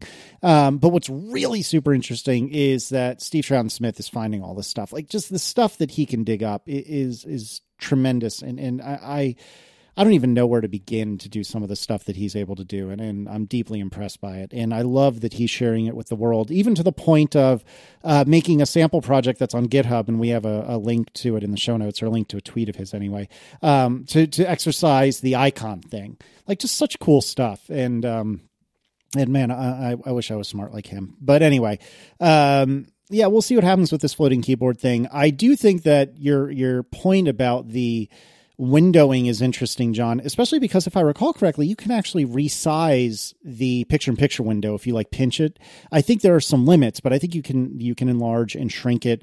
And I've also noticed that you can kind of flick it off to the side so there's just like a little um, like handle or like nubbin that pokes out off the side of the screen. So if you wanted to like shimmy it off to the side just for a moment to look at something and then bring it back, you can do that. So there is some amount of window management that's going on in iOS today and it seems like more and more is coming, which is really really interesting. And picture in picture, like it shows Apple's willingness to ship features on iOS in which it's up to you to deal with that little window. Like the whole point is you don't have to have the app in the front. You can go do other things, and we won't even mess with your multitasking. We won't even take up one of the multitasking slots or whatever. It's just this little window, and maybe it's blocking stuff. It's up to you to move it out of the way. If it's covering something you don't want, move it to a different place. If you just want to get rid of it, like it is pushing that management task up, deciding that you know where, like, oh, I don't care that it covers this part of the screen. And if it's covering something annoying, you move it. And in practice, I found with picture in picture, it's usually not that hard to find some place on the screen where you can put it where it's not bothering you. And you know where that is because you know the apps that you're using. That's you know, that's the curse and the power of Windows, as we all know on, you know, typical personal computers is you can put them wherever you want and you can arrange it in a way that makes sense to you. And it's so much more limited on iOS. Like you have very few of these little things, and the, the where you can put them and how big they can be and how you manipulate them is incredibly limited. But I think, you know, coming from a world where the entire phone was one application all the time, that incredible simplicity, and moving to a world with, you know, iPad Pro, you know, large type devices with a pen and all this other stuff, you have to start giving people the ability to do this. Otherwise, you're not leveraging the power of the larger screen and the multitasking and all that other stuff. Yeah, you know, I love picture in picture on my iPad, and I love it so much, even on Mac OS, that I found I don't remember who introduced this to me, but uh, and forgive me if I've mentioned this on the show before, but there's a Safari extension called Pied Piper, but it's Pied P I P er Get it? Anyway, um, it's a Safari extension that'll allow you to easily do picture in picture on like YouTube and I think Vimeo and a couple of other places and Plex uh, for the Plex web uh, front end. Um, yes, I am aware that you can do some like right click, right click again dance on YouTube in order to get it to support picture in picture, but this just puts a little uh, a little button right on the video that lets you kick it over to a picture in picture. And I find that super convenient, particularly because although I don't believe in having a gazillion Safari tabs or, like you do, John, I do believe in having about 11 billion spaces or virtual desktops. And so having picture in picture can let this um, hover across several different spaces, which is really nice. So I'll put a link to that in the show notes. Anything else on iOS 10.3? I briefly mentioned the reviewing interface thing that Marco said he talked about it under the radar, but uh, that was a uh, an issue we talked about on past ATPs. I think uh, with applications asking you to rate them uh, obnoxiously more often than you would like. And we were discussing, you know, well, maybe you could report them that they're doing that or applications shouldn't be doing that. But then how do you enforce the guidelines? Apple's solution to this seems to be make an official API for asking that and put limits on the official API. And eventually, some point in the future, force everyone to use the API. So this sounds, I endorse this plan. This sounds like a good plan. I look forward to them rolling it out. I like that they're doing it reasonably cautiously, not just one day saying, hey, guess what? If your app asks for reviews in any way except the official API, you will get rejected. They're not doing that. Um, but the API is, it, the limits are, are sane. It's like three times per year you can ask. And with, a global switch that says, I never want to be asked to rate an application. I'm going to use that global switch because I do never want to be asked. Many applications that I use and like frequently ask me to rate them, and have obnoxious choices at the bottom of the dialog boxes none of which my brainstem you know my brainstem doesn't know which one to pick so i have to read words and be like oh, it's like uh, maybe later no like oh i just go away box. I don't want to see you. So i i uh, endorse this api i wish it would come sooner. In fact i wish they would uh, you know make it even more draconian now. And the nice thing is everything about I heard about this is like, yes, these these are these are reasonable choices. Like, what about the applications like Marco's that n- never prompt you, but just have a little section in the preferences that, that say, hey, if you want to rate it, are they okay? Answer, yes. You're totally allowed to do that because that's not a thing that pops up in your face. If you're scrolling through the settings and you see the thing, those applications don't have to be removed from the store or change the thing. And if Marco wants to make it so when you tap that thing, it pops up an inline thing to review the app, can he use that new API? Yes, he can. See, it's not that hard. Like we're so used to like every every API that Apple, every sort of App Store rule or API they introduce, there being a bunch of obvious problems that we all whine about, right? No obvious problems in this one. There may be non-obvious problems, but like it is just a great feeling to get an announcement at the App Store and go, they made uh, for all the big choices, they made reasonable ones. Yay! Yeah, I mean this like again, we we did spend about a half of under the radar this week talking about this, so I have to re-put that in the show notes. Plug plug. However, this is one of this is like quintessential good Apple. This is like seeing a problem that is that causes a poor user experience, uh, but that that that for some reason that that that exists for a good reason. So like these app review these rate my app dialogues exist for a good reason because they work. And because as we mentioned earlier star ratings in the app store tend to matter. And so when you can have a way for most apps to get a lot more star ratings that will definitely increase their downloads and sales in a way that most people don't love but most of them also just don't care that much about it that's going to happen. That's going to be inevitable. So Apple has addressed the need for them with this API. They're saying, okay, we understand that you need to prompt users for, or that you think you need, there needs to be a way to prompt users to review your app. However, they take control away from the developer of, of whether that's allowed to happen or not. The developer still says when it should happen, but they don't know whether it will succeed or not. Uh, and then combined with the policy change that will be coming down the road at some unspecified time uh, that says you won't be allowed to ask for reviews any other way, that combination will be awesome. The only problem I see with this, which again we talked about this on Under the Radar, please listen to that also. Uh, the only problem I see with this is enforcement, um, because I think it's going to be similar to the rules that they have against spam push notifications or push notifications that are used for quote marketing or promotional purposes. I think every single app that uses push notifications, with very, very few exceptions, um, including like the App Store app, uh, has been used for promotional purposes. Like apps abuse this all the time. Apple themselves abuse this sometimes.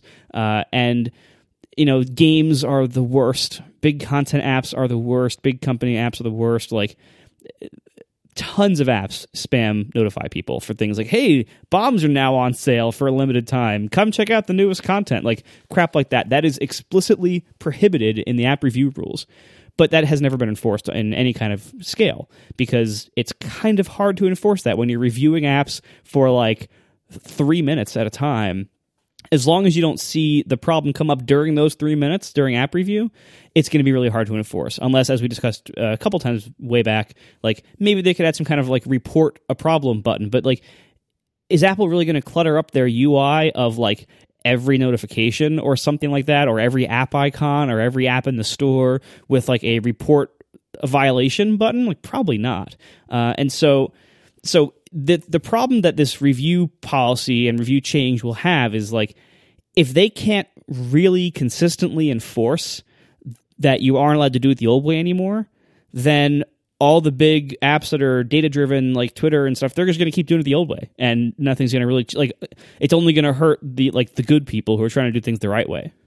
I think you only need a small number of people reporting. Like uh, this is not a type of thing where you need like everybody to even know the reporting interface exists. All you need is five nerds five nerds to know where how to report it, right? Because all you need all you need to do is alert Apple, "Oh, hey, maybe check this app out. Maybe it's doing this thing." And unlike push notifications, it's not like this is a data-driven thing where like the the avenue is there and the avenue is legal, it's just the content that's bad.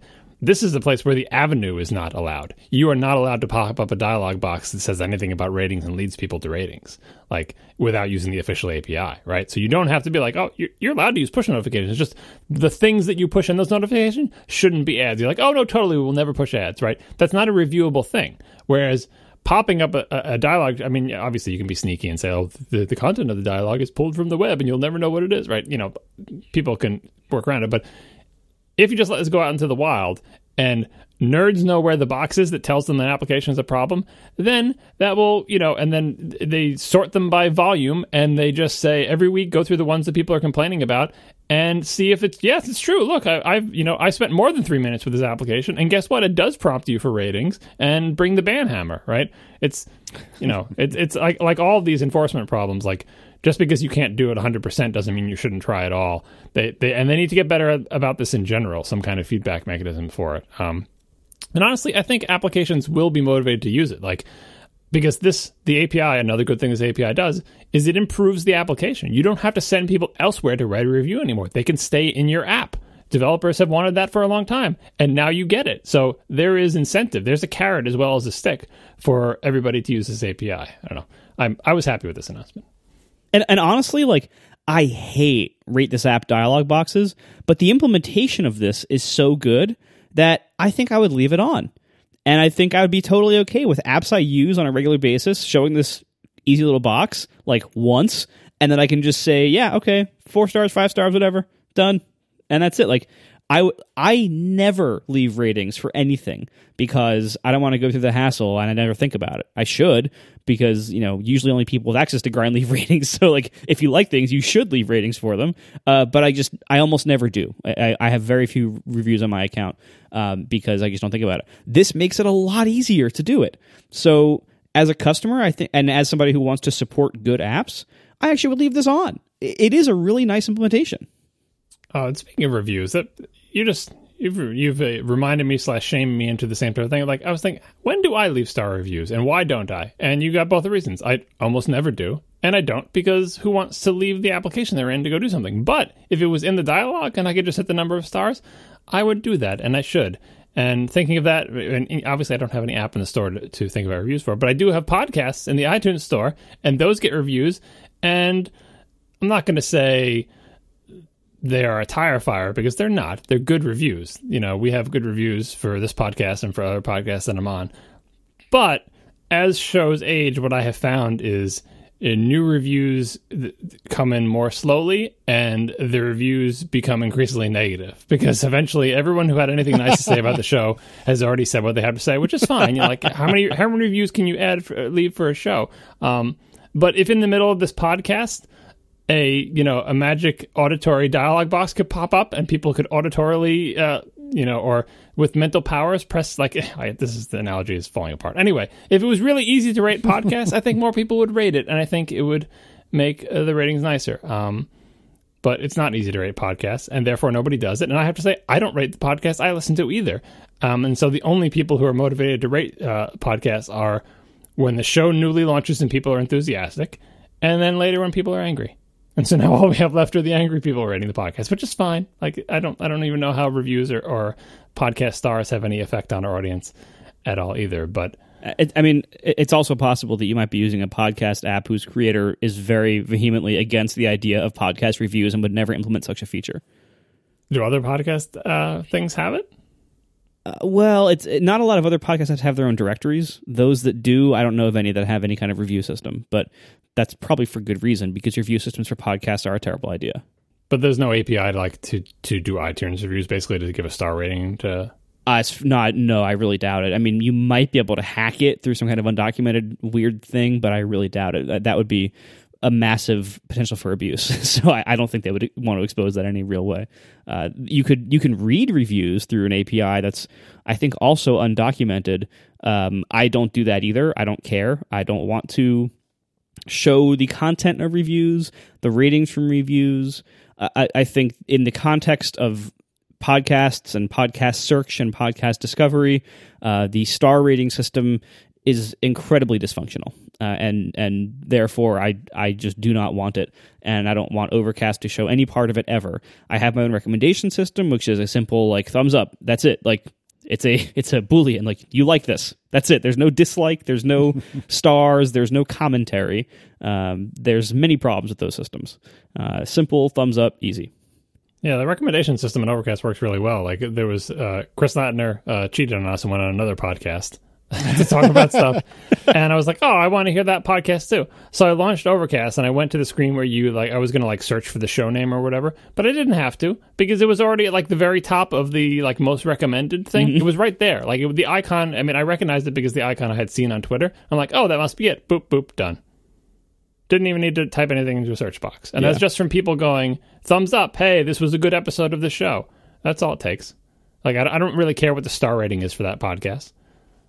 On a uh, final note for tonight, uh, there's been a lot of mathematics that's been done. There's been a lot of math done. Math, British listeners. Maths, Casey. It's maths. No, it's math. They don't know what that means. Uh, whatever. Did you know it's pronounced hover? Anyway, uh, so friend of the show, Dan Provost, who is one half of Studio Neat, has done some math. He's crunched some numbers, and uh, he has concluded that there probably should, or at least could, be a 10 and a half inch iPad. And I'm going to try to summarize this as quickly as possible. If you look back to the original big iPad Pro announcement, what Schiller had said was hey, if you take two full size iPads vertically in portrait, but put them adjacent with each other, that screen real estate of the two of them combined is the size, real estate wise, you know, resolution wise, of the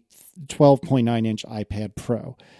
So Dan said, well, what happens if you did the same thing but with iPad minis. So you have two iPad minis standing in portrait mode next to each other, adjacent to each other. How big would the resultant iPad need to be?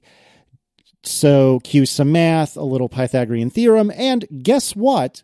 The answer is right around 10 and a half inches, which works out, or I shouldn't say works out, which is interesting because we've been starting to hear a little bit of rumbling about, oh, there might be a 10 and a half inch iPad someday, somehow in the future, but nobody really understood it until Dan started to do this math. So this sounds really darn plausible for, to me. Uh, what I'm not sure of, and I've heard a lot of people pontificating about it, is do they keep a 9.7 inch iPad around?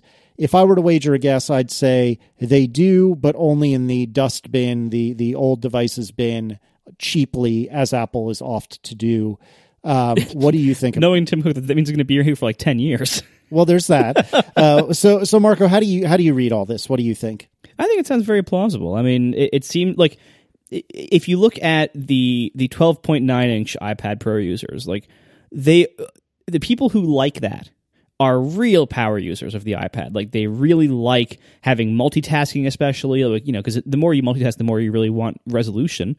Um, if they ever do Windows like John wants, that would be even more important, as we know from using PCs forever. So you know, the demand for it, I think, is is almost certainly there because lots of people who who are real iPad power users want that extra resolution for multitasking, but but for whatever reason, either it's carry size or hand size or whatever else, the 12.9 is is a little too big. It's a it's a pretty big iPad. Like if you ever have you spent any time with one Casey the, the 12.9? Uh, not really. There's a couple people at work that have them, so I see them. And even though I see them from time to time, like maybe once a week, every time I see one, I think to myself, my word, that is a tremendous iPad. It really is is large. comically large. Yeah, Uh, yeah, and so especially 'cause you coming from the mini, right? So Yeah.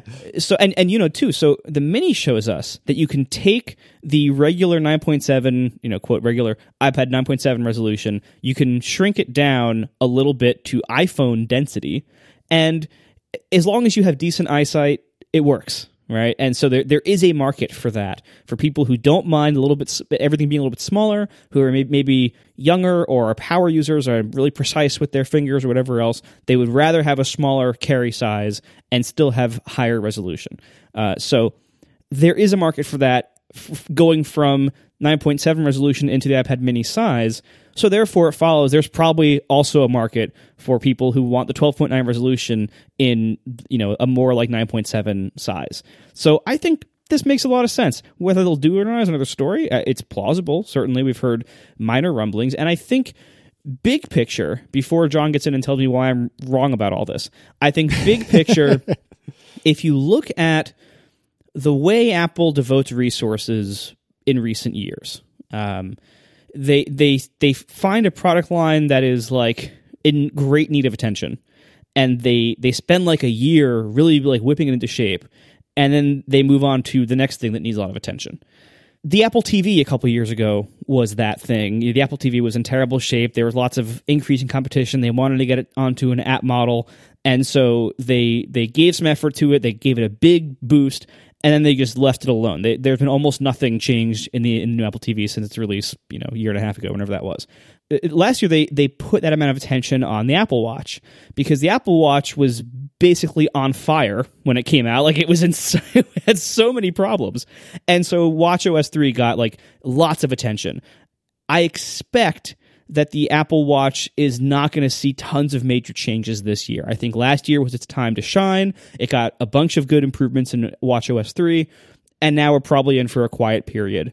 Uh, and now I expect this year to be another year of iPad improvements where I expect there to be decent investment into the iPad this year to try to turn around its sales curve, to try to really boost it, uh, try to get it moving as like as another growth engine again. And I also expect that this year, I hope that there is a larger than usual effort put into the iPhone. Uh, I, I think it's the iPhone's turn if if you know in, in this model. So basically, I think and the iPhone is a lot more important than the iPad. So I expect the iPhone to get things that are a little more resource intensive, and the iPad to get things that will satisfy people, um, like kind of like holdover updates. So you know long-standing customer requests like if we ever get the rumored um, fix of the multitasking switcher to have like a much better app launching icon thing than the weirdo card thing they have now like that's probably going to happen this year if it's going to happen at all because it may like it, this is the year for like iPad improvements that people really want that'll get people really excited about the iPad again and that will keep the power users going um, and then probably major effort on the iPhone hardware wise I hope Here's the thing about the iPad form factor and where the product is in its life. It's one of the easiest products for Apple to fiddle with because at iPad size with the internals, you have a lot of leeway. Um, you have so much leeway that they don't even have to use all the space for battery anymore, right? It can be pretty darn thin. They have room for giant speakers. The actual system on a chip and all the other things is so small compared to the size of the device you can from from year to year make different decisions about how big is it? How big is the you know the the surround for the entire screen? Does it have a home button on the screen if that tech ever comes from the iphone? Like you can play with all sorts of sizes. And by the way every time you change the size or any other dimension you can sell more accessories and cases and stuff and everybody loves that.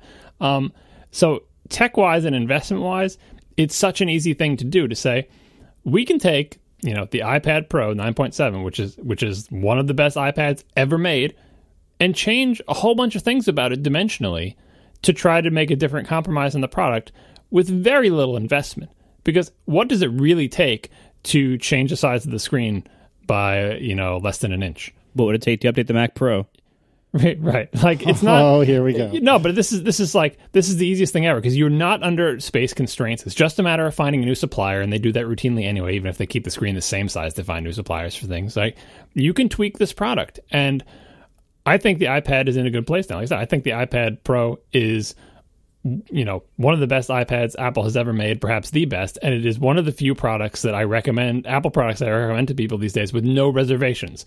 I want to get an iPad. I like the 9.7. Should I get the iPad Pro? Yes, just get it. It is it is there's nothing wrong with it. Like Yep. it is great. Maybe you could have more RAM, but who cares? Like it's so good. There's so few compromises.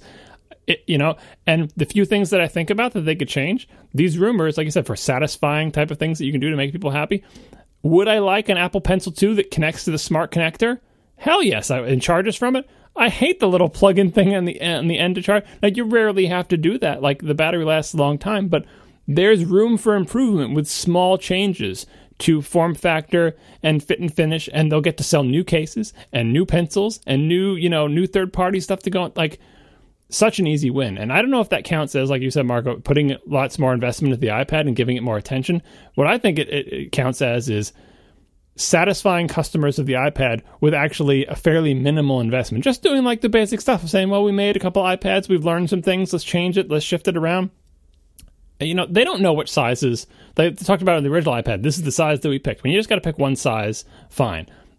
As the product line diversifies, I don't care how many sizes of iPad there are, as long as they're not changing by three millimeters. Three or four sizes is fine with me. And if you want to fade one out and bring another one in, these are not radical shifts. I mean, aside from the thing that we always talk about of like, I would like a 28 inch iPad, you know, the, the, the Microsoft Surface Studio, that's a whole different product, right? Whatever. But within the realm of iPads that you, battery powered iPads that you hold in your hands, I'm perfectly happy to see them mess with the dimensions of this product and the sort of the ergonomics and how it works with the case and the pencil and all that stuff. Uh, and I can't imagine that that type of change is a break the bank type of thing. So, by all means, Apple, continue to make the already good iPad better with minimal investment. And with the money that you save, you have a line of desktop computers that uh, I would love to see updated. And I think that does it. Thanks a lot to our three sponsors this week Indochino, Betterment, and Casper. And we will see you next week. Now the show is over. They didn't even mean to begin. Cause it was accidental. Oh, it was accidental. John didn't do any research. Marco and Casey wouldn't let him. Cause it was accidental. Oh, it was accidental. And you can find the show notes at atp.fm.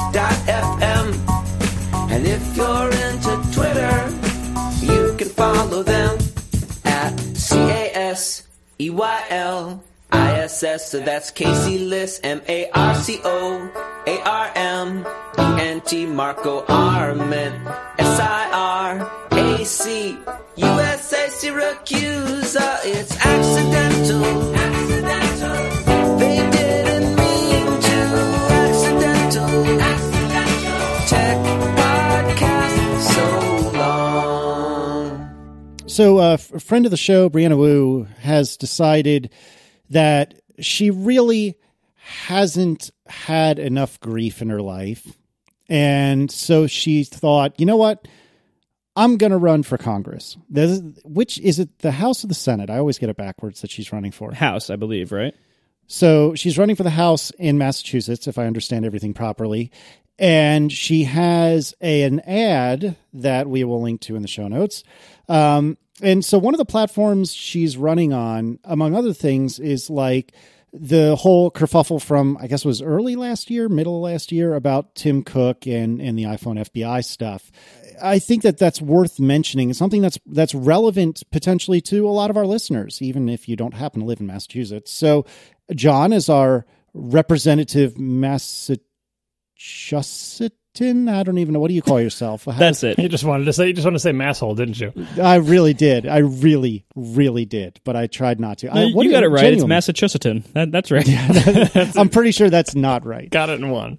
Yeah, I'm pretty sure that's not it at all. Anyway, so what are your thoughts on this, John? Yeah, so she's running in Massachusetts. She's running against another Democrat because, surprise, in Massachusetts, uh, well, Maybe No it's way. a surprise. We've we've had we've had problems with the Republicans here before, but anyway, she is running against another Democrat who is uh, i- insufficiently uh, aligned with democratic principles and is not prioritizing the things that she would like to see prioritized. And one of those issues, one of the issues that is relevant to a tech podcast, is the idea that you know this is true of most politicians, regardless of party.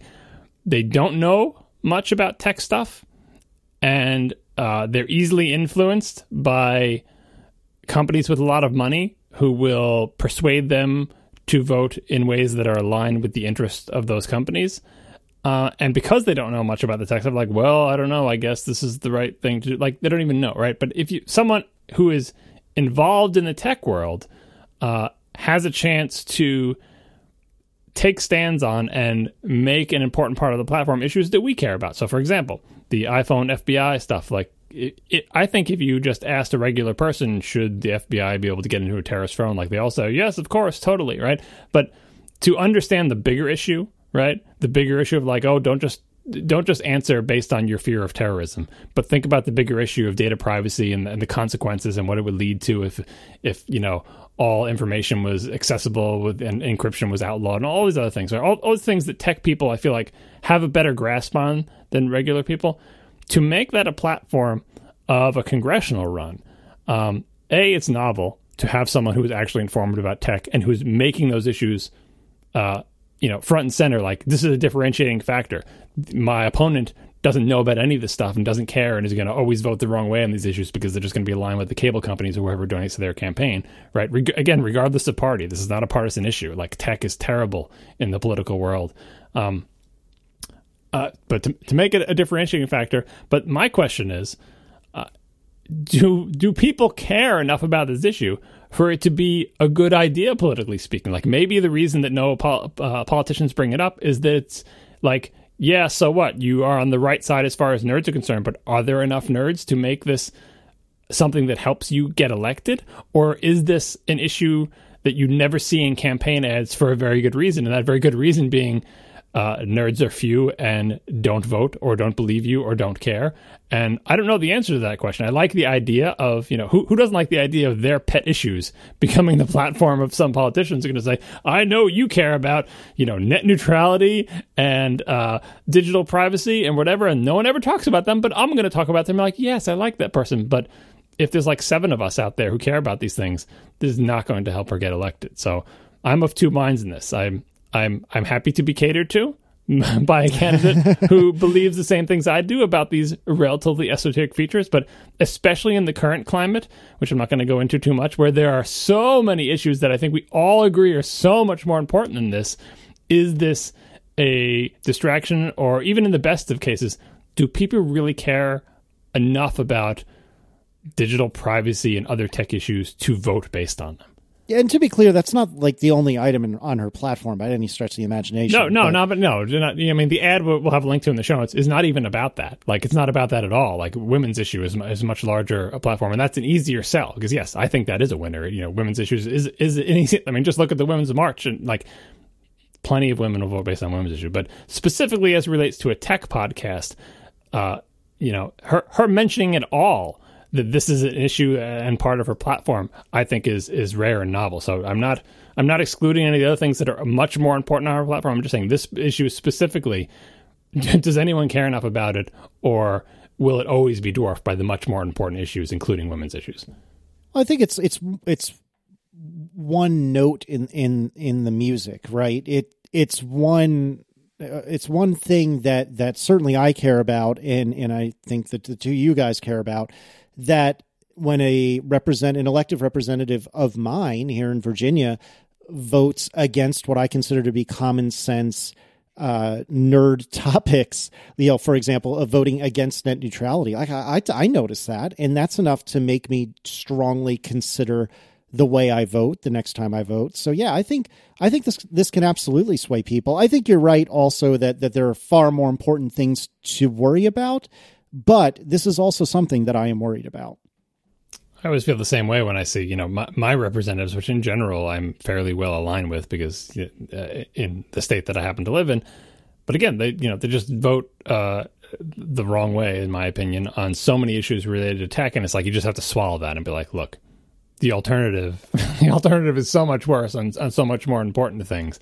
But on the other hand, it just it just hurts to constantly have to swallow that. So I, I am like I said, I'm excited by someone who I agree with on all the big issues and also these one section of small issues, right? And that that definitely it's so rare, especially for tech things, because everybody can. No one's going to find a politician that agrees with every one of their views. That doesn't exist. You always have, you, you know, even if we didn't have this horrible two party system, you're never going to find someone to represent you who, like, I agree with every single thing they say. It's, you got to have a hierarchy and you got to prioritize and so on and so forth. But I think tech is not is not as obscure as it should be more prominent than it is. Let's put it that way, uh, because the importance of tech in all of our lives has increased so much over the past several decades that now it actually is up there with the other issues. You know it should be discussed. It should it shouldn't be like oh that's completely esoteric. Who cares about the internet? Because the internet is extremely powerful and extremely important and its power and importance is not diminishing over time. Um, so maybe it's a generational thing and maybe we have to wait for a couple of generations to turn over before we really get into a world where people accept and understand the importance and power of networks and the internet. And hopefully we don't make too many bad decisions before then and screw it all up you know? Um, but it should be talked about more than it is. And it's a shame that even today like even even the framing that i gave this it is still viewed as a thing that only nerds care about and can understand but it affects everybody's life. It doesn't matter whether you're a nerd or whether you're into tech or whether you're listening to this podcast. These issues do affect your life. It is basically impossible to live in the United States and not be affected by, you know, the technology law and telecommunication law and all those things. You are affected by it, whether you understand, you know, why your cable bill is going up or you know uh, where you're able to get information over from or not. Things could be much worse than they are. Um, and I think the net neutrality thing, we've sort of held the line on it for a long time, but it's it's a fragile wall that could crumble at any moment. And I, I really hope more people in Congress and running for Congress bring this issue along. Like you said, another note in the in the symphony. It deserves to be at least mentioned. That's not going to say that. It deserves to be at least mentioned, along with the other headline issues that are that are much more important. Uh, you know, that people's lives depend on in a very real and immediate way. Uh, tech issues should also be brought along for the ride at this point. So, moving on to anything that's not politics. so, Casey, it seems like you might be thinking more seriously than I expected about possibly getting a Tesla. That is not true. Stop with that ridiculousness. So, so let me let me just give a brief statement on the matter of you possibly getting a Tesla so when so you cars are a big part of your identity. Um, and, and oh, he's boy, he's going right. this is about so. This is how this is going to go. Okay, right? Going. Yeah, seriously. So when we went to Cars and Coffee a few weeks ago, I made the remark that now that I'm a Tesla person, and like now that I I I look at all the other cars out there, and all their like decked out engines and big mufflers and all this like horsepower and everything else. And I, I feel kind of the way I feel now when I see like cool, like overclocked PC hardware with like all the blue LEDs in it and everything else. It's like that is something that was a part of my life. It was a huge part of my life for a long time. But what I've moved to now, all that is irrelevant to me now. And so I look at that now and like I look at like cool PC hardware, or even just like fast PCs, good graphics cards, awesome CPUs, dual CPU systems that used to be members of the Mac family and now aren't. Uh, all of these like high end PC hardware things that I used to love so much, I'm no longer interested because I see them and I'm like, okay, that's cool. I, I, I respect the kind of horsepower your PC has, but because I'm no longer interested in Windows PCs that's all I, I have a hard time really like getting into it as much and it kind of feels like it's the past in my life. So at this car event i kind of felt that way looking at all these cars thinking like now that i have experienced the the joy and and sheer disruption uh, of driving an electric car that that really does make all gas powered cars feel like the past and and feel old and clunky by comparison even really good ones it makes them feel old and clunky by comparison i had a hard time appreciating much of the like cool car world because of that. Because now I've kind of shifted in in what I what I live in and, and what I like and, and what's important to me. So for you to get it, for you to consider a Tesla, I have a feeling that you were going to have a very hard time in your mind reconciling that with your with this core part of what you've made your identity of like you love cars. You've loved cars your whole life and you love like the engine parts of cars. You love the you love like the mufflers and and the noise and the cylinders. Like you love all that stuff. Right. and so I wonder, like, if maybe you should be considering a Tesla more seriously than you are, but maybe you're not letting yourself consider it because you're because you, you don't want to put at risk that part of your identity changing. Uh, so I think I'm trying to think of a brief answer answer to this quasi question because I think we could do a uh, a like 50 minute deep dive into my psyche and, and what what motivates me and what doesn't. But I, I understand where you're coming from. Um, I think the, the first of all, the primary reason I'm not really considering a Tesla is it's just so much money. It's just so much money. Um, I had said I had said to you privately um, that you know if you look at what an what a reasonably well equipped Model S costs if one were to buy one, and and not, to say that's the right answer, but that's what I think of because I've al- I've only ever bought cars. I've never I've never leased. So you look at the price tag of a reasonably equipped Model S, and it's you know, hovering around hundred thousand dollars. I understand you can get cheaper ones, but built the way I would want it, it would probably be around hundred thousand dollars. That's almost three times what I paid for my current car, which is a BMW 3 Series. That's- not an unreasonable car. Like so that's a pretty nice car. Well, to be fair, you are you are comparing used to new though. So That maybe so c- compare used to used if you're going to make a price comparison. Oh, I'd say, okay, well, I'm gonna have to go the other direction because I don't have the faintest idea what a Tesla is used. But I can tell you that my car, when it was new, was fifty five thousand dollars, something like that. So, which, which, to be clear, is ridiculous. Like my car is very nice. It is not a fifty five thousand dollar car. That's why I bought it used. But in any case, so you're looking at two of my car for one Tesla, and that in and of itself makes all of my pipe dreams moot because there's I, don't think that there's any way I could justify spending that kind of money or the equivalent thereof in a lease. I just I don't think I could do it. Now this is where everyone will say, "Well, perfect. The Model 3 is just the right car for you." Maybe. I don't know. I, I'm skeptical it'll be as quick as I'd like it to be. And this is where everyone says, well, what do you really need, to go fast for? I don't, but that's what I like. and I like what I like. No, there's no Um, nothing wrong with wanting to go fast. And and believe me, with a Tesla, there is ample speed. Even their slow models are fast. Oh, the Model S, I agree. I'm less confident in the three. It very well could be, very, very well could be. I'll end up wrong. In which case, I think I'll give the Model 3 a real look. I didn't put a deposit down or anything like that um, because I think it'll still be like two to three years before one of those is even available for those who put a deposit down. I forget what the official timeline is, but we'll see. Yeah. Um, but so so let's assume for the sake of conversation that I'm willing to spend $100,000 or the equivalent thereof in a lease payment. I think you're largely onto something in that it would be a tough bridge to cross because I have for my entire life since I can remember I've treated cars and, and car culture to some degree as such a critical part of my life. And I think that comes from um, there was always an old car in our garage. My dad worked for IBM for something like 30, 30 years, but there was a brief window of time before he started working for IBM where he was a professional mechanic for Buick. And he had all and he had always tinkered with cars since he was a kid. Now the difference between dad and I is that he has actual practical knowledge and all of my knowledge, well, what little I have is all theoretical. And if you doubt me on that, I have a podcast to recommend to you. but in any case, um but all kidding aside, you know, I've grown up with cars around me all my life. And, you know, I think you tend to emulate your parents. And my dad has always been obsessed with cars. And so because of that, I think I've always been obsessed with cars.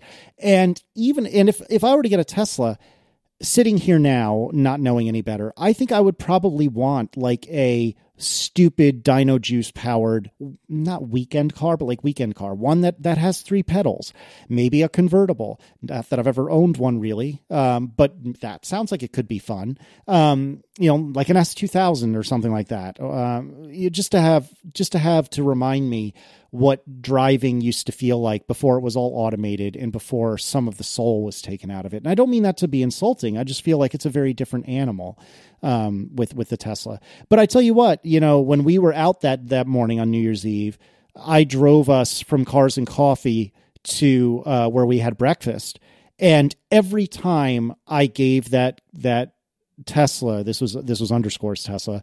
Every time I gave that Tesla a little bit of my right foot, it just put a humongous smile on my face because it is just frigging intoxicating having infinite torque from no RPM. It's it's unbelievably intoxicating.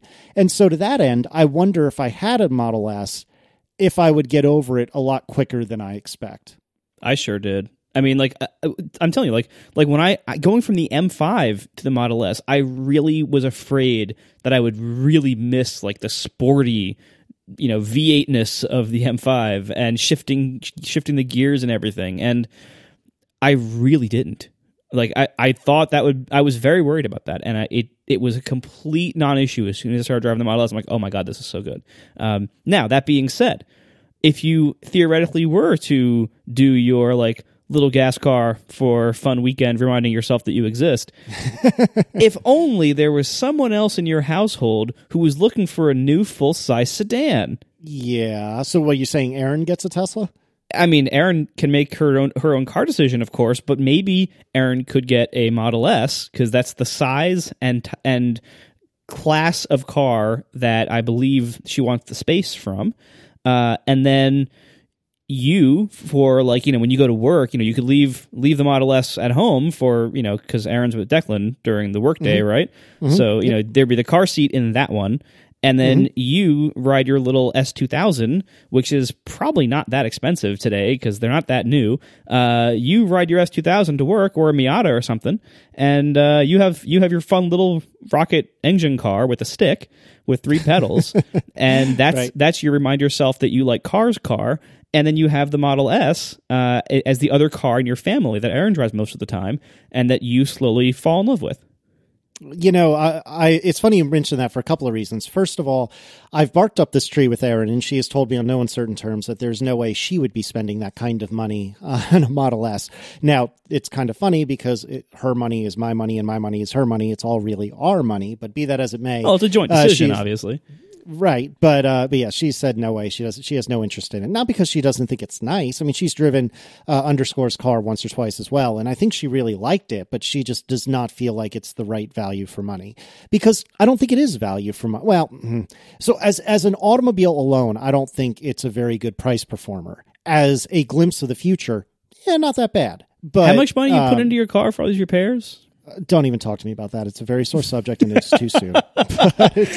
you know, can I give you my plan for yeah. all this uh, disposable income for the price yes. of Casey's used BMW? You can get a his and hers Honda Accord, which I highly recommend, and then take the hundred grand, take the hundred grand that you were going to spend on the Tesla and buy a used Ferrari. Done and done. Oh, talk yeah. about maintenance cost. Yeah, right. Yeah, it's your fun. You have two very large cars, both of which can carry all of your stuff and all oh. of your children. And then when Casey wants to feel connected to, you know, the living, breathing heart inside him, I don't think your heart breathes. Um, you know what I mean? Yeah. He would have a Ferrari. And I'm going to say, going to the cars and coffee thing, I did not, having, despite having driven and been driven in Teslas, which I think are great, you know, and I, I would recommend anybody who wants to buy one, whatever. I still love all those cars. I still want a Ferrari. Um, and I think in 20 or 30 years, I'll eventually want an electric Ferrari. But right now, I want I want a gas one. Uh, that's what I want. Please send me that now. If I had a hundred grand, there is no way I would be looking at, like if I had a hundred grand that I was forced to spend on a car, I would be looking at Ferraris because it would be like I can can I can I get a used Ferrari for a hundred grand that's decent? I think I can. Can you afford to maintain a hundred grand Ferrari? And when it stops working, I'll just look at it and enjoy it. like it's it's a piece of art. Like it's like like that guy. You know that guy who put the old Ferrari like inside his house. Remember that yep, guy? Yep, yep, yep, yep. Right. I can relate to that guy. I probably wouldn't do that, but I can relate to that guy because even when it's not moving, looking at it would make me happy. And the Tesla, when it's not moving, looking at it, it's a fine looking car. Like, don't get me wrong, it's not an ugly car, but it does not make me happy in the way that looking at Ferrari does. So I still. I would still spend that kind of disposable income on a completely frivolous and unpractical car. Not even pretend like, because I, I don't want a practical car for a hundred grand. I want a car that no one should ever own, and that's a Ferrari. Well, do you remember? Um, it was a few years ago. I'll put a link in the show notes. Uh, Doug DeMuro, uh, who at the time was with Jalopnik, I'm not sure if he still is. Uh, he bought a Ferrari. He bought it. Uh, this article was written in December of 14. He said he had it for a little under a year and put 5,000 miles on it. He spent about $13,000 between depreciation, maintenance, everything else. So it's $13,000 a year. So it's like about the same amount as your BMW, then, right?